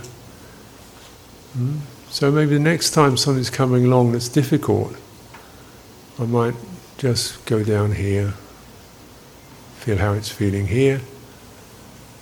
Yeah. If I want to meet somebody or be with something, I might just find myself sensing up here. You know, what is per- what would be helpful for this person? I might come be coming from here. Mm. We said clarity. Let's be really clear. We know we probably know where we go with that one, wouldn't you? you the light comes on. Uh, so this is a holistic thing where your body, heart. There's certainly a, we can use words. There's a thought there. There's a certain amount of inclination and, and, and let's go, let's go there. At the same time, we're not kind of pushing it, we're just trying to wake up the potential that's there and just, you know, get it to, to be with. Because stuff that hasn't been accepted, you know, never, never went there. we didn't let it go there. you know, we closed maybe. because of the because of the defender. You know, if you're defending with the front of your body, defending around here, then all the places that could do the assimilating will tend to clench, to close, to protect. You know. So yeah, it bounces off your your shield, but you still get you still get the the impression still goes in. yeah. yeah. So you see what I mean? So that, that I've thought about acceptance. I really think it's great, loving kindness. I'm trying to figure out how to do it. Uh, re- not realizing that it is innate. If parts of me start to loosen and open, that's what's going to happen. I think that's really beautiful. There's a natural awakening. So, again, what is the Buddha's teaching about? It's about awakening. It's not about becoming or making or creating. It's about awakening. yeah. And yeah, we have to pick up and do something in order to plug in to the places that have closed down or gone to sleep. And this is what I'm suggesting that we could work with. Yeah? Body, heart, primarily.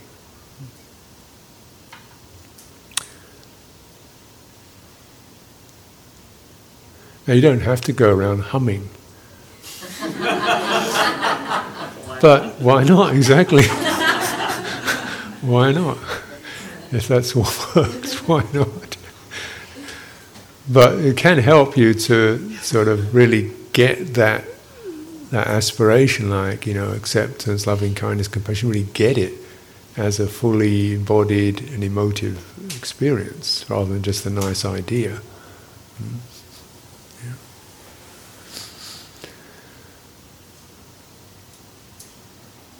So just spend a 15, 20 minutes or so, and uh, you know, coming back into the embodied state, breathing letting that give us our a center. You know, the breath is there, breathing is there to give you a center that's fluid, sensitive. It's not rigid.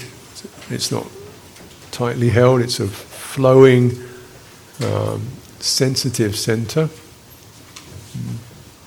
and using that to uh, relax or release other forms of body, the, the pain body, the tight body, the socialized body, the outward visual body. Yeah. And so we can just be the breathing body. And, uh, you know, let's see you know, if we can kind of get beyond the idea that breathing is just a nose and lung job into breathing is something, the resonances and the energies of that actually can be discerned, the tonalities of the tissues, even in your fingers, right down into your feet. In fact, it's very useful to, to notice what's happening in the soles of your feet, because they're neither like your hands, they will tend to tighten and contract, and they can also, if they loosen, you get a sense of something further place for release. Palms of your hands, soles of your feet, temples and forehead things we wouldn't normally associate with breathing. But we can use the, the subtler uh, effects of the breath energy, playing them around these areas.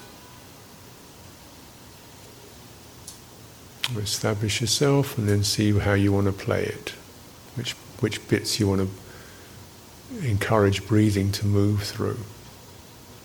Shoulders, your neck forehead, wherever.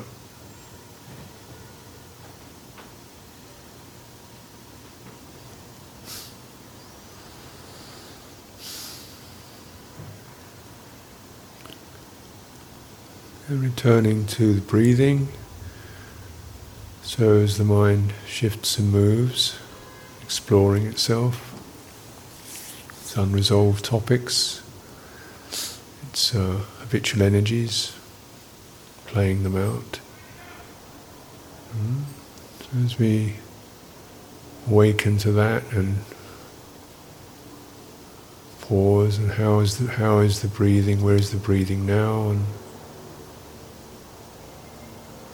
kind of breathe out through that.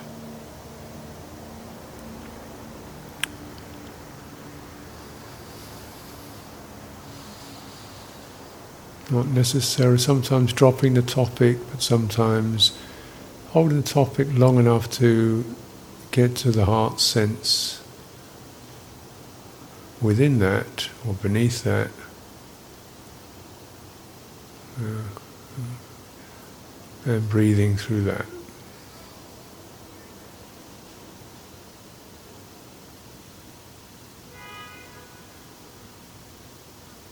Breathing through your resonant body.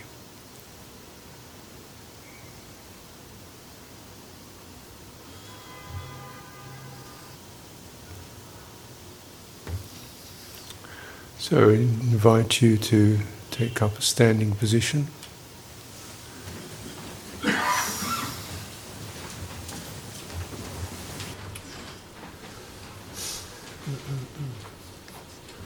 So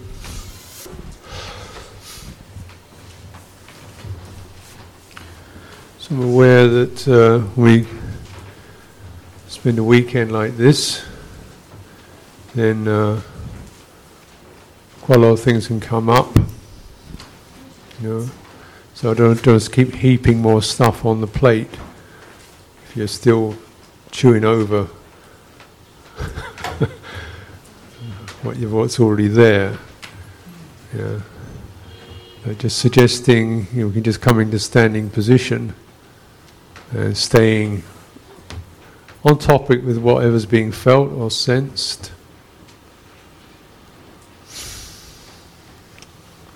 But standing position gives you certain advantage in terms of your opening your, your front of your body, particularly the lower body, which tends to get slightly more compressed through the sitting position.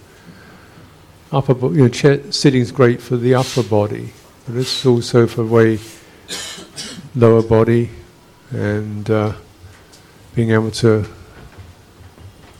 rest in that, acceptance, and coming down into the ground, feeling the feet, the strength of the legs, which supports us, mm.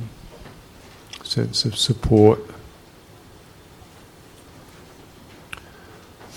Building up the reference to the body from the ground on up through the balancing sense.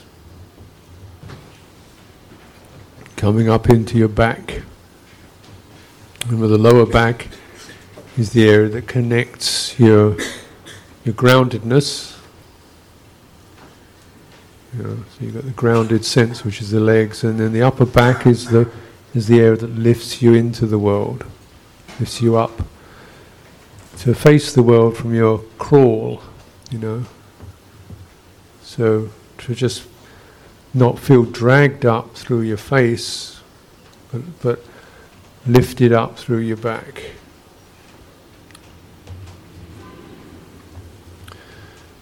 Moving up your back with your awareness bet- between shoulder blades, see if you can get a sense of widening between your shoulders. So they are, you feel the potential there. In the shoulders, the ability to, to grip, to embrace, to reach, to push, to repel. So your shoulders, your shoulders are kind of empowered as more than just weight carriers. They're, they're moderators. They can create boundaries, what you want to include and what you want to keep out. So we're feeling that quality in the shoulders gives us a little, uh, again, a sense of, you know, some confidence.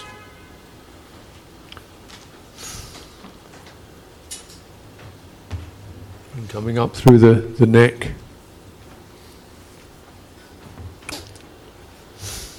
Back, so your spine comes up from the back through the shoulders up into the neck, and where it pokes into the cranium.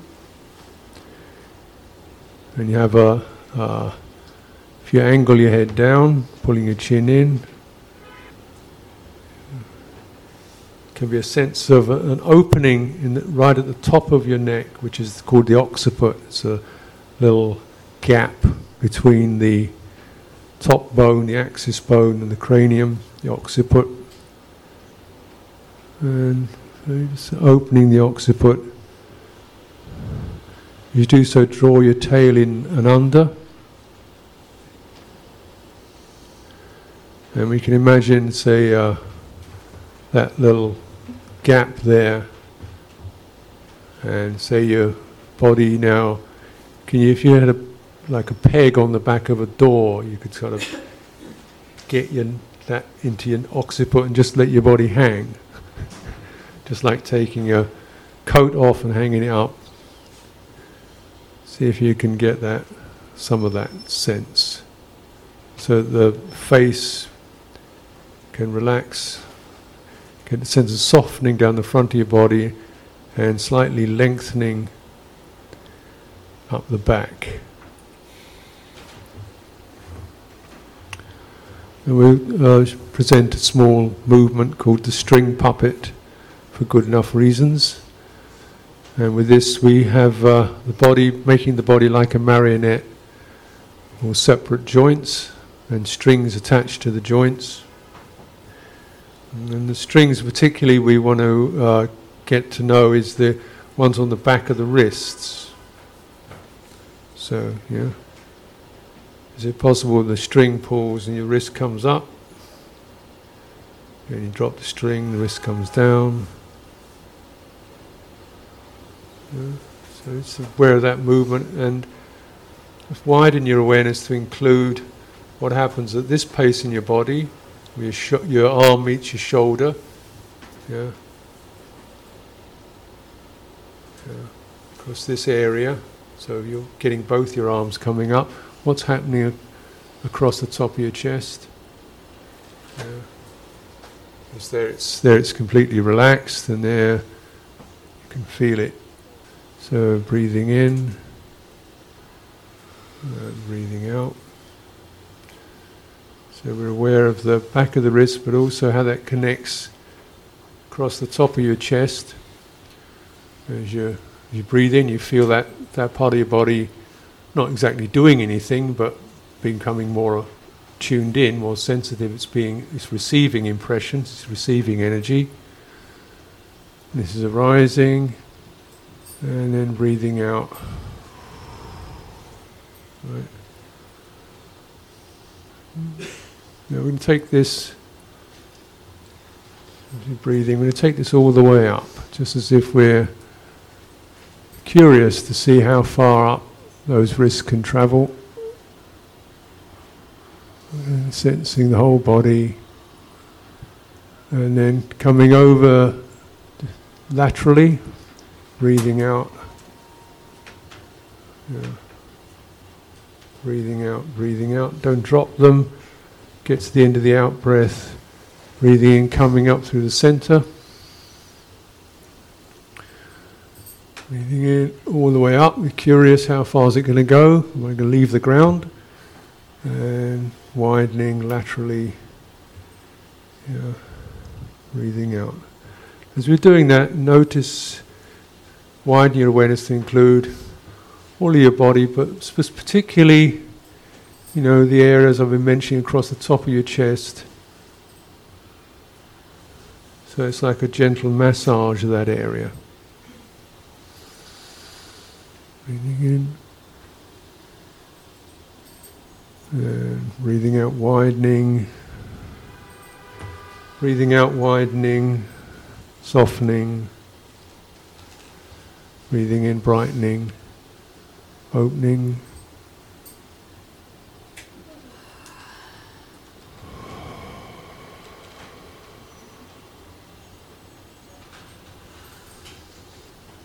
If you can take it more slowly, that's good.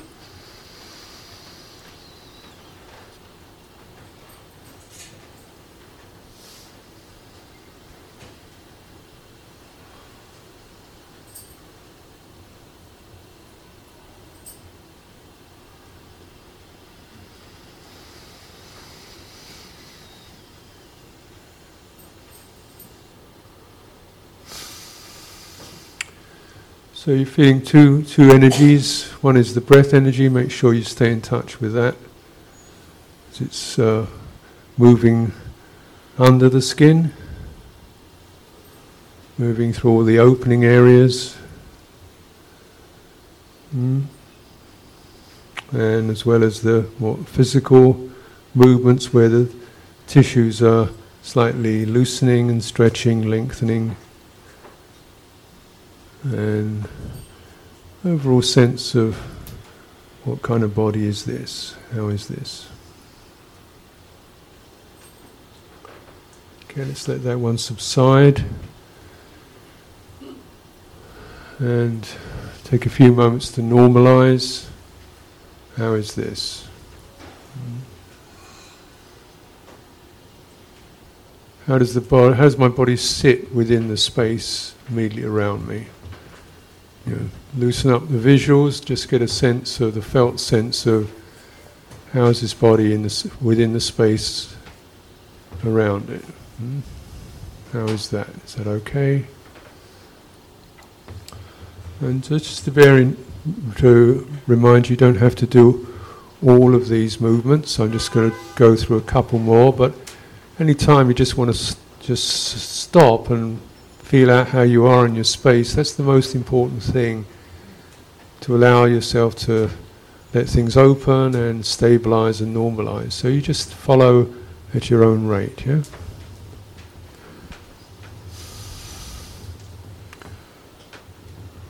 It's not always so clear. This next one, we're going to bring both the hands, lacing the fingers behind the behind the neck. Just imagine you're lying on your back. Yeah, so you're letting this arm structure roll all the way back. Breathing out. Yeah,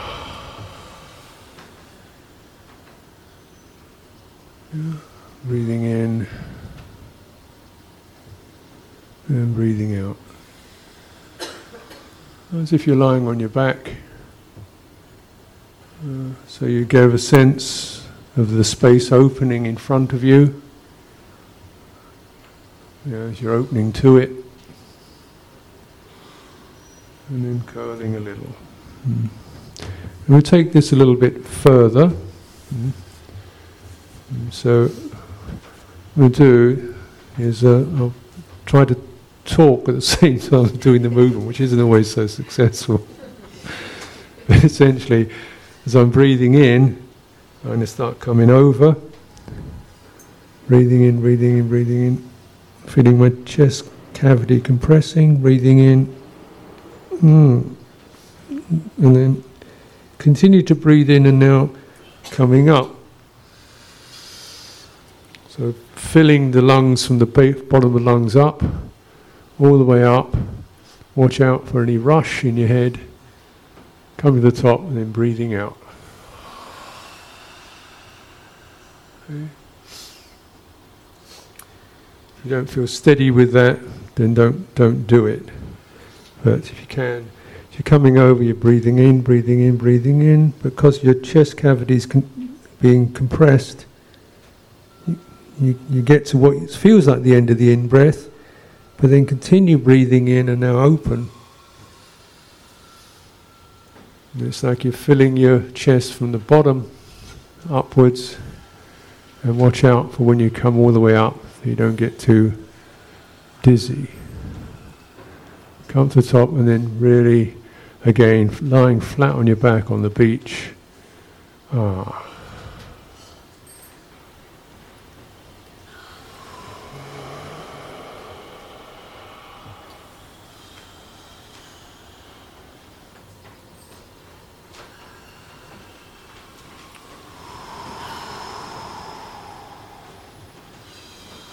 Okay, release your fingers. Let your hands, let your arms float, hang wherever they want to go. And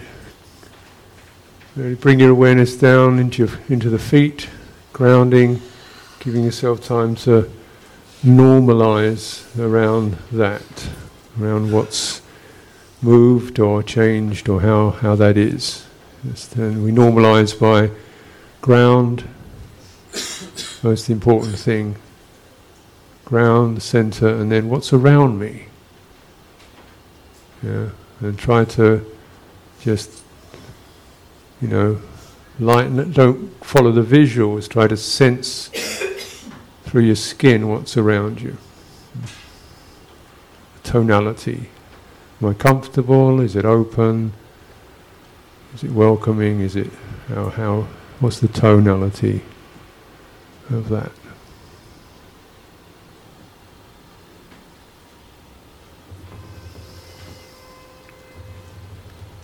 So, and we'll just um, just take this into a, a very stable form. Mm. Yeah, let's get sure your legs are there.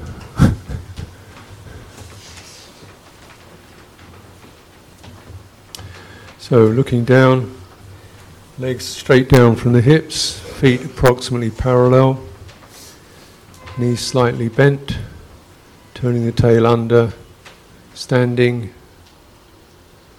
I'm going to stand, standing in the ocean. So, sense lateral, sense lateral direction extending to the edge of your awareness.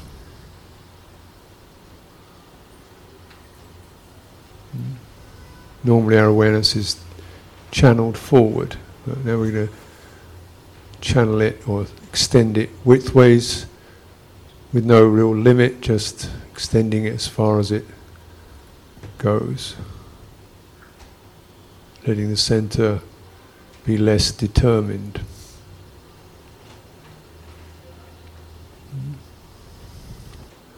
Little time you can come down through your head, crown of the head. Imagine you're just gently dropping down through the crown of your head, through the brain or around the brain, the soft palate, the back of the throat. Just behind the hard palate, down the throat, like you're dropping a pendulum bob down into your abdomen, through, down through here. Yeah.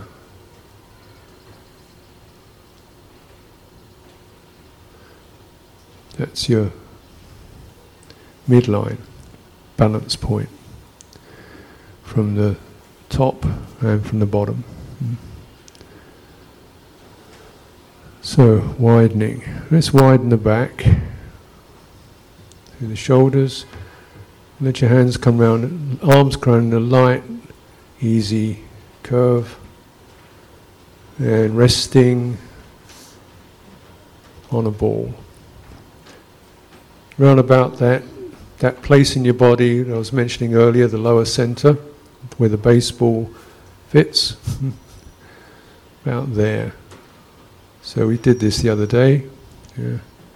Resting, feeling the framing of the hand, which is the bony, hard structure, and then the that frames the ball. Yeah, so it's slightly curved, and then the soft surface of the hand feels the ball. Once you've framed it, Try to tune into the felt sense of that.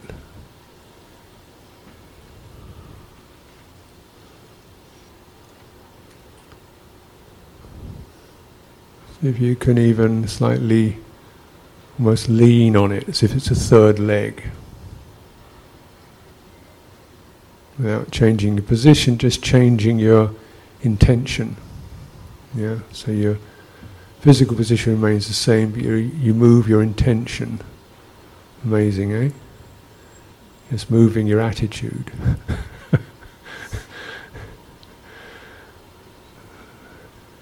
Resting on the ball. Maybe the lift a little. And if it lifts, turn your hands behind it. So now the ball is uh, your hands, palms your hands are facing your, your belly, facing your midriff, wherever they are.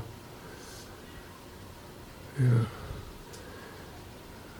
Our intentionality now is to just very lightly feel wrapped around the ball. You don't have to change your position at all. Just change your attitude. So the forearms, the skin on the forearms, the skin in your chest. Yeah, there's a circle there. All of that circle is now feeling as if it's connected, held to a buoyant ball in the ocean. Your attitude, your intention is that, and you can rest other attitudes. Being held, being carried, being held by the ball. And as any other energies come up, yeah, um, restless pushes or stressful senses, just keep returning to resting on the ball and breathing in, breathing out. Yeah. Expanding your awareness over tension. Mm. Contemplating the warming effect of it. Widening and spreading that effect through your body so you're turning tension into positive energy. Mm.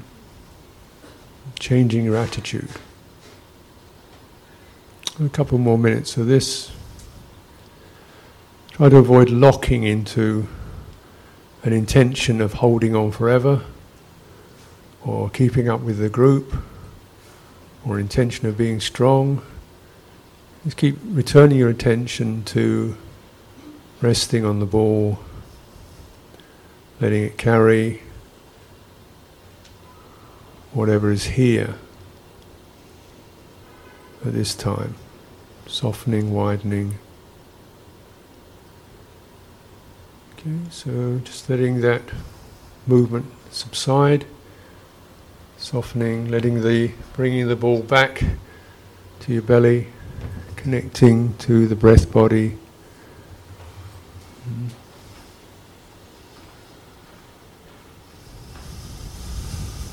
And releasing the form.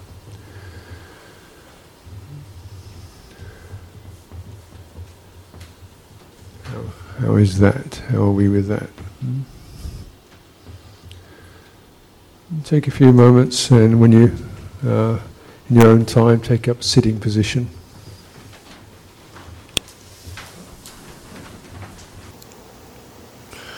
So, coming to the end of the day, I'd like to mention something. Uh, let's kind of refer to using the word normalizing. Mm. So it's very important to uh, just touch into that word again because uh, this is the place where we, we come back to a norm where we, we integrate whatever we've moved through, whatever's happened. We kind of got to come back to basic ground where things can settle. You know, things have been released, things have been opened up, things have moved along, and well, here I am conventionally speaking, as it were. And normal normalization means that two things. There's a center. Yeah. You may not physically locate it. You get a sense if you are you got you're centered. You've got some kind of quality of centeredness. Mm. Hopefully, it's in your in your body. And you also have a periphery, which means you have something around you. You can't. You going to have both. You you know you have periphery and no center. You're just all out. You know. If you have uh, you know center but no periphery, you're all locked in. So periphery and what's around me. So I think from time to time I've been suggesting you know what's right in front of my chest, what's behind my back, what's above my head right, you know, like an inch, you know. You can't see it, but you can sense this is free from obstruction, free from intrusion. It's open, it's okay, you know. Of that, yeah. So that, that's our norm. We establish those two, then whatever is moving can kind of be processed. Yeah.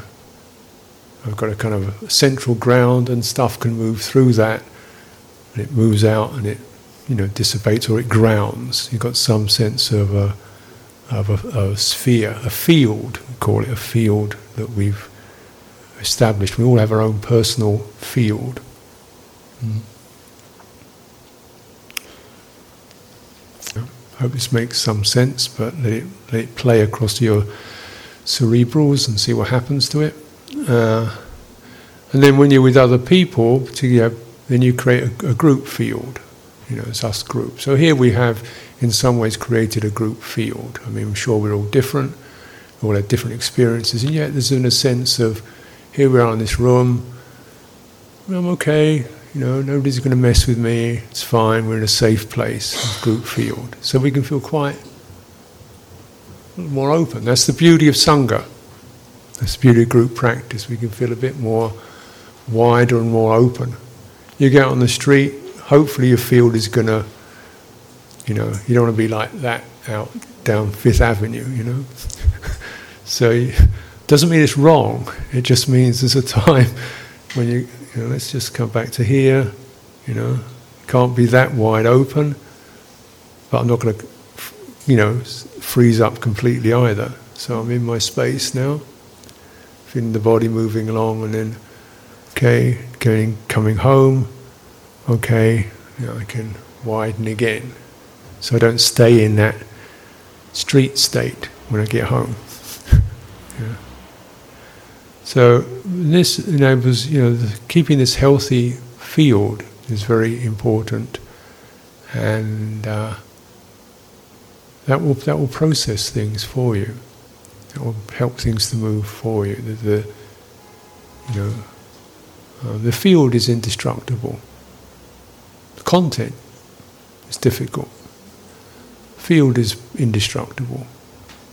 It just changes its shape, but it's indestructible. As long as we stay, we stay in it. And there's plenty of things that can pull us out of it. You know, we get pulled out through the eyes, the ears, through our brains, our thoughts pull us out of the field, and then we're in danger, and you get tossed around like a shuttlecock. Mm. And to the point where we don't even really know that we have this home base. We think our home's out there. and by assembling things out there, your home is in this field. This is your karmic field.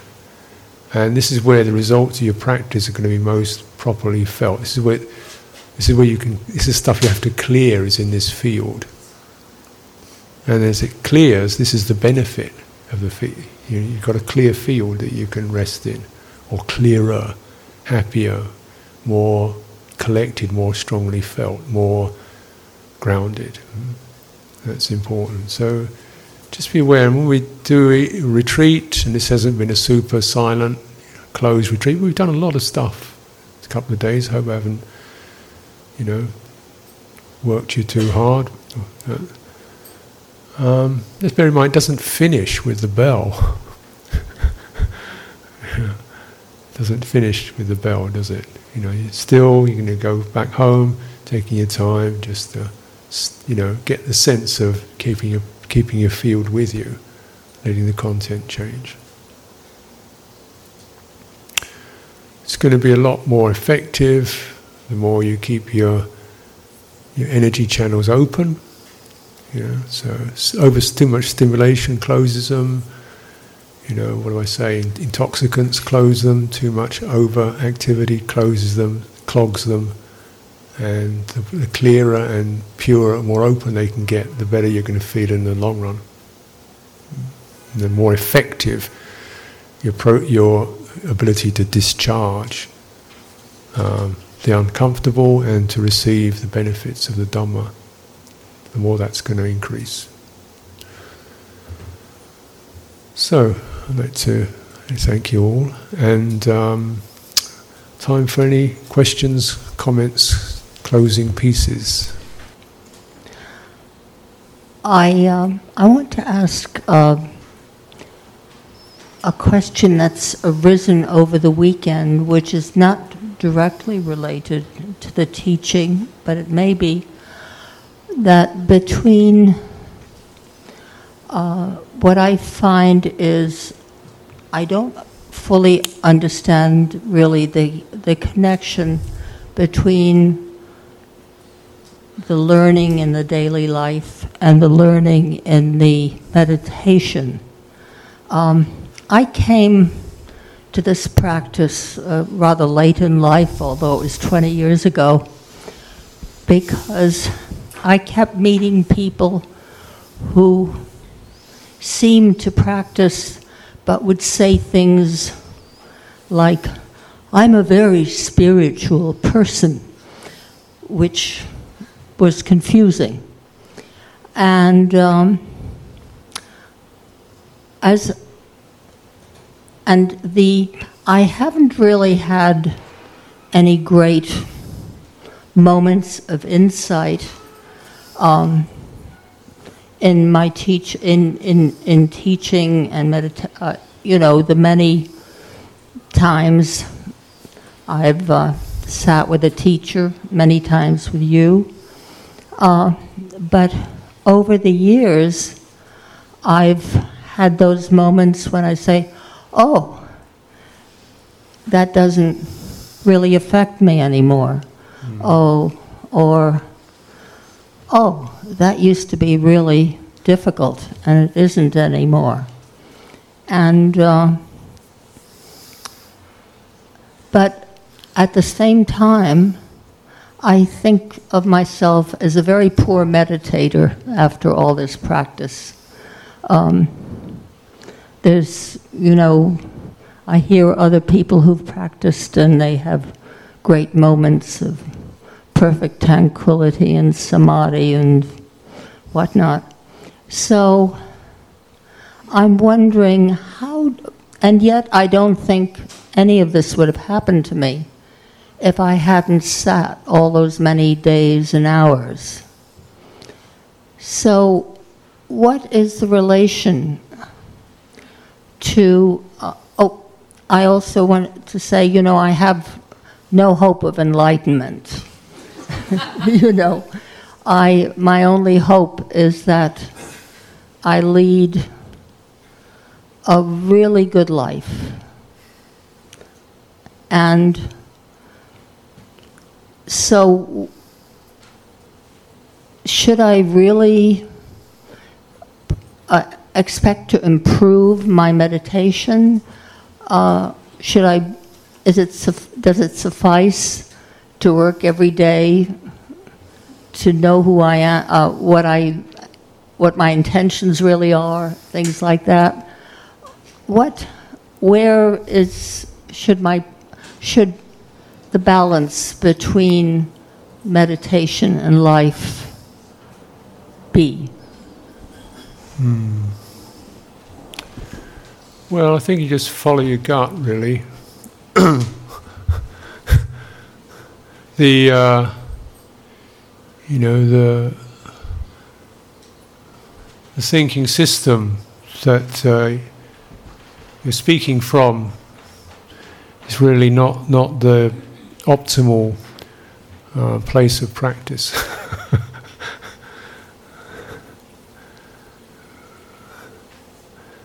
uh, you know, follow, follow your heart, follow your gut, follow your senses, follow your because your your thinking system has already said it's not going to get enlightened.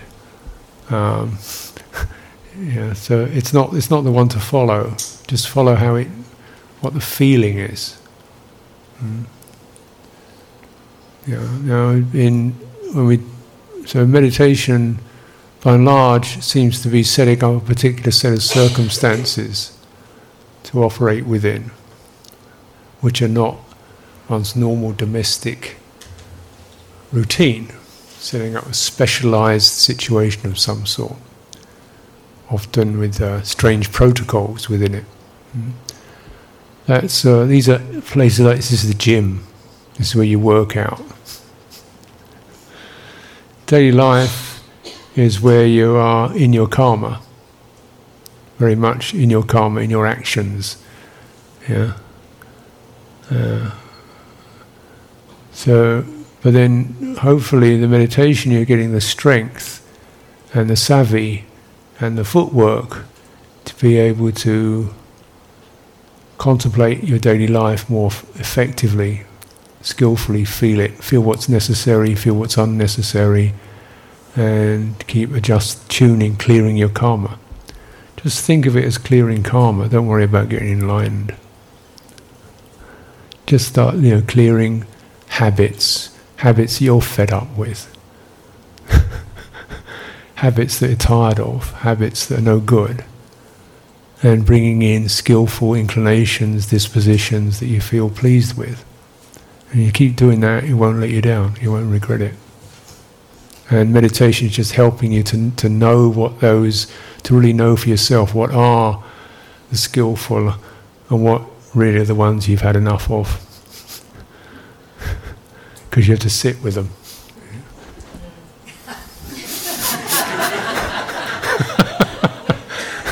do you want to get out of the bathtub or do you want to sit in there first of all? It's up to you. yeah. Uh, is there really ultimately a separation that we wanted to create between our meditation and our daily lives? Isn't it about integrating the meditative practice into our daily lives? Yeah. But you've got sort of like, you know, meditation, most people means you sit still. That's not normal. You know, sit still, not reading anything, not talking to anybody. There's a certain protocol in that, you know, sitting upright. What for?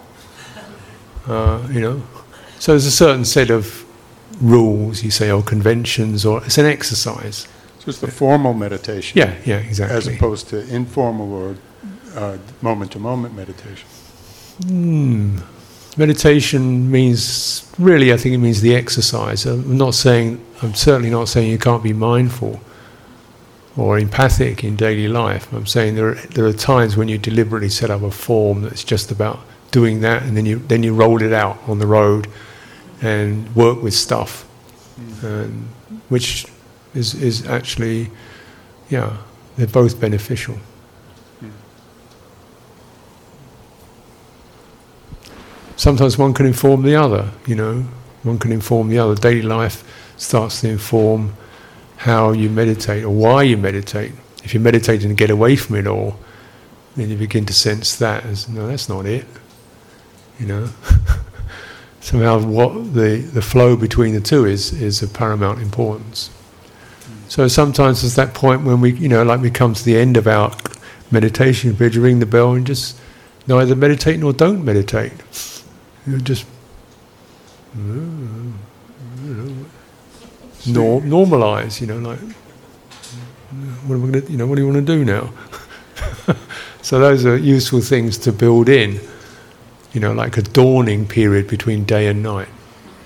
Uh, well, I can understand that. Yeah. Uh, there seems to be, I don't know, just uh, in in the uh, in separating those two things, there's almost a, uh, a dropping of some of the. Uh, I don't know if discipline is the right word, but some of the uh, the, men- the, uh, uh, the mental discipline of staying with a chosen object, staying with the awareness, the ground which you started with, staying with that ground, staying with that uh, that sense of awareness as the object of meditation, day to day, moment to moment. To me, that's you know sounds like meditation, even though it's not formal in the sense of the exercise, but the rest of the qualities of it seem to be there. Mm-hmm. Yeah, maybe. There's such a thing as samadhi, where the sense sense faculties quieten down. You can't do that in daily life. But I, I you know, I think you, what you're saying has got a lot of validity to it. Mm.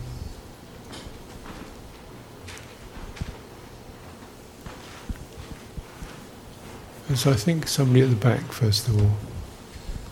I wanted to thank you. Perhaps I'm speaking for some others. I came today um, having not meditated for a while, and I feel now an invitation, not something to resist, but an invitation to to be with the field and to frame and to um well be grateful for a body that can bring me can bring me into the field and also talking about how as we do it together in our own way we're creating sangha I just wanted to thank you very much. And when I see you next time, I hope I don't say the same thing. It'll be something different.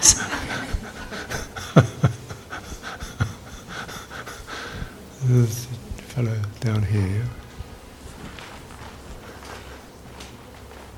This gentleman here. Well, I wanted to thank you also. It was really a great experience for me to be here. And um, I wanted to thank you especially for the teachings today about the heart um, that resonated in my heart. And um, during the, one of the practice sessions, I really, I just wanted to share, I just really felt I was sort of with my, with the pain in my heart for a long time. And, and I sort of watched it sort of change so that it was sort of contracted and hot. And then it changed to being sort of like uncontracted and hot. it was like big and hot. Uh-huh. And so I was aware that I kind of wanted it to be something different than that. like, I don't know what. Like, I wanted it to be more peaceful. Uh-huh. It, it never got to peaceful, Uh-huh. but it got to sort of big and hot. So that's Uh-huh. where it was. Yeah. So I, I wanted to I wanted to thank you for, and, and it felt good. It, it was Yeah, yeah. It, it felt good in the same way that somebody on the other side said earlier that something felt good. I think the pain because it was real. So this felt good to me because it was real. Great, great. Yeah, it's true that it doesn't like go from, you know, one point to oh complete release. It generally goes from feeling tight and, and difficult, and then feeling oh quite stirred up and difficult, and then you know sort of quite activated and difficult, and then oh tired and difficult, and fed up with it all, and sad and difficult. And, oh. Oh, sweet, sweet and difficult.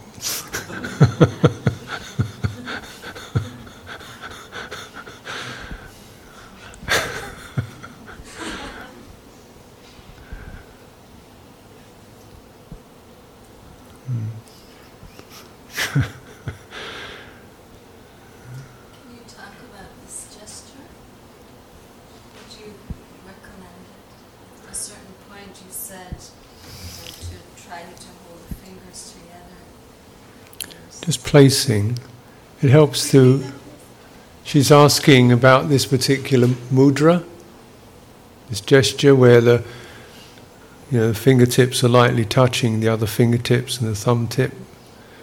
So, because these areas of your body are probably must must be the most sensitive places. That uh, you know, when you, if you're feeling loss of focus or drowsy or spacey, and then something you want to, rather than trying to firm up, where you continue fighting willfully, you just come into touch, and it keep attuning to touch, and gradually it will start to clarify, because it's a signal. This is what we call signaling. huh? Yeah, yeah, yeah. So, particularly the hands are very, very significant signals. You know, what's happening in our hands will give a signal to the whole body. Why you see the Buddha's always teaching with his hands. You know, doing these things with his hands because they're the great. They're the great. That's the real thing, not just the verbiage. You know? Uh, is it a woman in the back somewhere?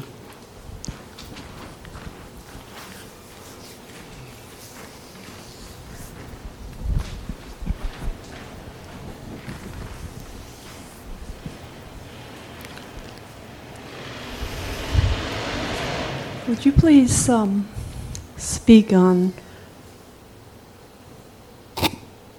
the idea that the breath being so simple, so constant, sort of so embodied that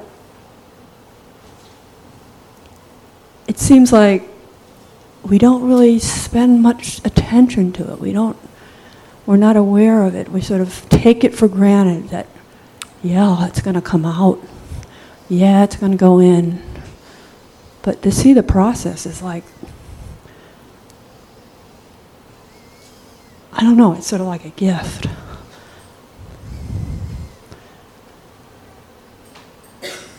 And when you see it like in the body, at least in my case, when I think about the body being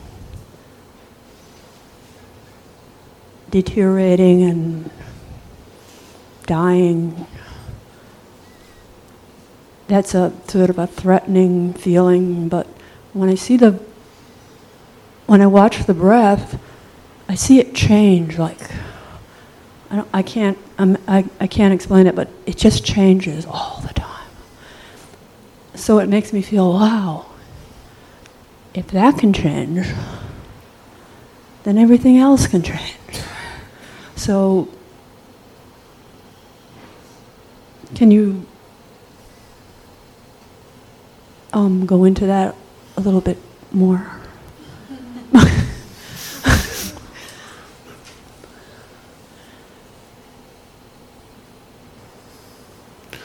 Hmm, I don't know. Um, you know what what causes us to breathe? You know, it's the formative energy. Mm, And what is breathing? Mm, What, what it, so it's a whole series of senses and energies and flows. It's very morphic, plastic. Mm. Never the same from moment to moment, and yet somehow very consistent. And it allows the hard forms to rest, become more pliable. So it's our, it's our grace because whatever is uh, stiff and static is death bound. I, wonder if uh, whatever is stiff and static is death bound. Uh, and by contrast, what isn't is a reminder of openness or life. If that's not the normalization that you're talking about, it wouldn't be so much whether you're meditating or not, as uh, in a way just remembering emptiness. Re- re- when you're going through the mall and seeing all the things to buy in the airport, remembering that that's a place built on empty ground, and it could be any place, and it will be, give enough time. And so, in some way, there's a great freeing element of uh, knowing that, in the remembering of emptiness, that one can. Uh, know or, or have some certainty that, uh, that there is an opening available. And the simple first step, I suppose, would be just keeping it in mind. W- Would that be normalization? What's emptiness? Uh, it would be the dimension of opening versus Openness. lifting your head up from watching your feet as you shuffle along the sidewalk and noticing that there's a sky. Uh-huh. Sorry, what was your question to me? Would that be the normalization that you began speaking about? Normalization is, as I was saying, having a center. That's important. So you can't open without. If you open without a center, you're liable to get shredded. Uh, so you've got to have a centrality which is uh, the balance point. It's not touched by anything. It's like a it is empty in a sense. It has no no track, no trace, no sensation, no feeling. All you know is there's a central a centrality which feels open. Uh, uh, and and you have a periphery which has always got something in it, some qualities, some tones, karma in it, you know. And the idea is to hold the two together. So you're not just out in your karma, but at the same time you're not closing down to it. So there's some way in which that can be integrated to let center can clear what's needed to be cleared. So uh, it's the Heart Sutra, essentially. Emptiness is form, form, emptiness. Could be. Could be. Thank you. Yeah, yeah. You know, whatever comes in, you see, is like all the time in this. You know, the content is constantly changing, isn't it? Things that peripheral become central. You know, they come up out of the field, and wow, where's that one? And yet we know it, it came out of the field. You know, so this field is the presence of it is wonderful. The, this I was saying, like the framing of that is beautiful. Content comes and goes. You know, we hold the, hold the framing through knowing the center. So we have a boundary. You know, and uh, you know, the old saying is be mindful of all that. yeah. Yeah, Lani. Yes, thanks, Ajahn. I, I wanted to ask you, um, I think you're sort of talking a little bit about it with what you even just said, but if you could please repeat what the energy field is that you described, only when we're in the world, the energy field of, um, I think it was like, I don't know if it's the being an inch behind our uh, back and our chest, or exactly, I missed something there about you're talking about when we go back and from to our regular day-to-day Mm-hmm. life. Yeah, well, uh, yeah, I've kind of touched on it, but really the you know another way of, of describing it is the field is is the activations. You know, what's in the field is activations, acti- act- activations. So there can be our moods, our emotions, sensations, uh, thoughts. So we're sitting in that, you know. Uh, and then you say that's that's your and you so but then you recognizing um, say you know this is pertinent this is my stuff as it were pertinent and when we uh, it becomes and the whole sense of having a, a kind of a boundary a safe boundary means you're not diluting it or polluting it with all kinds of other stuff you know, just because there's so much stuff out there, you know. so you want to want to either, you know, leak or, or pollute by adding more to it. Uh, well, you know, unnecessarily. So you've got to have some sense of what are you open to. This is what wise attention's about. So you're walking down the street and you're going, you know, you know what's going on. You don't need to go into that shop window. You know, you don't need to go into that coffee bar with your eyes or your mind, do you?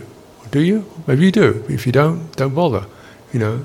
So there's a lot of that, just that monitoring, because whatever you open to is going to come into your field, and you're going to have to process it. That's what restraint's about. It's like trying to make life easier. so you know, you switch on the television, okay, but then all that's going to come in, and you're going to have to deal with that. Yeah or you might not even deal with it. You know, you might not actually deal with it. You might just sit there like like plastic debris on the on the river. You know, neither you're just kind of floating around like dead stuff. So you sit there and all you're doing is whistling old movie tunes. You know, you've got nothing to do with you at all, but just got dumped there. you know, random images and which have got no relevance at all, but they're sitting there in your field. So you know, whatever you put in, you realize whatever comes in to your field, you're going to have to, you know, as we say, we are owners of our karma, heirs to our karma. You're going to have to be with that, right?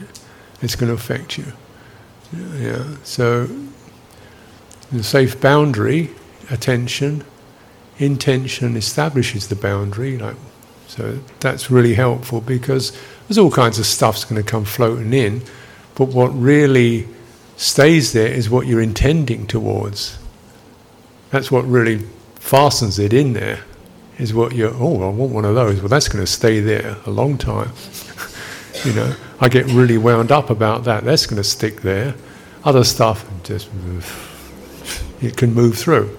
So intention, attention, those are those are the things that we know are keeping our awareness of our karma and uh, you know the results of our karma. But certainly, you know, because attention, you can't. You're bound to see, hear things that are whatever. But the really important one is to really center on your intentionality, because that will by itself tend to filter a lot of stuff. You know, I'm not there for that. Fine, but I'm not there for that. I've got no issues with that. This is my. This is what I'm doing. You know, and that itself acts as a filter. When other, you can't walk around with your eyes closed. yeah, but you can walk around with that sense of, this is where I'm going. You know. Thank you very Yeah, much. Yeah, yeah, yeah. Okay. A couple more people. Whoever, it's up to you. Um, I wanted to um, thank you for the whole weekend, but I, I, I just want to mention that it was really helpful that you clarified the difference between watching and touching. That was Mhm. really helpful. Mhm, mhm. And, um, and the exercise, the body work that we did, I could, I really felt a difference in my, in, inside, internally. Um, and I just wondered, is, is some of it Qigong? Is Some of it's Qigong, yeah. um, because I would like to do more of it. And you gave us a lot to do. I don't know if I can remember it all, but so I was wondering about that. Yeah, there's uh I mean, that, I think what I was touching into there was s- exercise called the eight silk brocade. There's eight moves called the silk brocade. And I think you're going to find that in a book called The Way of Energy by somebody called Master Lam, L A M, if you can track that down. I'm only mentioning that because there's so much stuff out there, which is all good, but you know, if you want to spend the next 25 years developing Qigong, or if you want to just get a little bit that you can do that helps your meditation, then I'd advise you just stay to something that's about eight moves and a lot of standing still. That's plenty. Could you repeat the name of the book? The way, the way of energy. Yeah. Do we have a closure time? I don't want to. I'm okay, but it's coming at five eighteen. I'd like to finish with a little chanting at the end, so just bear that in mind. Yeah. Okay, this is just a brief question. It goes back to what you were saying earlier about the uh, emotional tones of the elements. And you said that air, uh, restlessness, is the negative form, Mm. but I didn't catch what you said was the positive form. It's the form of air. Ah, well, it's obvious in a way. Inspiration.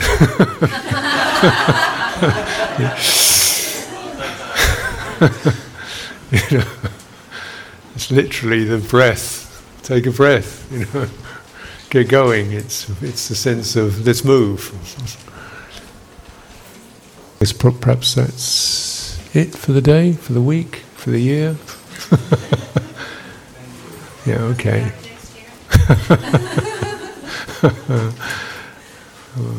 I'd like to, if you're willing and interested, if you'd like to participate, we'll just finish with a mantra chanting. Um, if you just want to sit there and listen, that's fine. Um, if you'd like to join in, that's uh, nice. Uh, this is the mantra, um, and it's the four Brahma Vihara. So, metta, karuna, mudita, upeka. It's kindness, compassion, uh, gladness, appreciative joy, as they say, or gladness, and even mindedness or equanimity. So good things to resonate with. And uh, I, I've sort, sort of devised a little small tune to go with it. So we'll chant this for a few minutes, and then as I start to resound the bell, we'll let, let the sound die, let the sound fade, and try to stay in the tonality of that.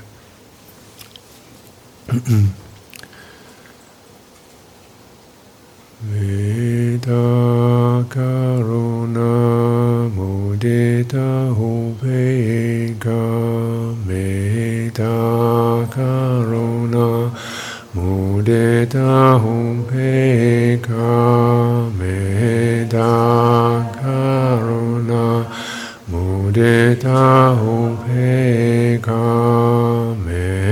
ta karuna mudita hohe kame karuna mudita hohe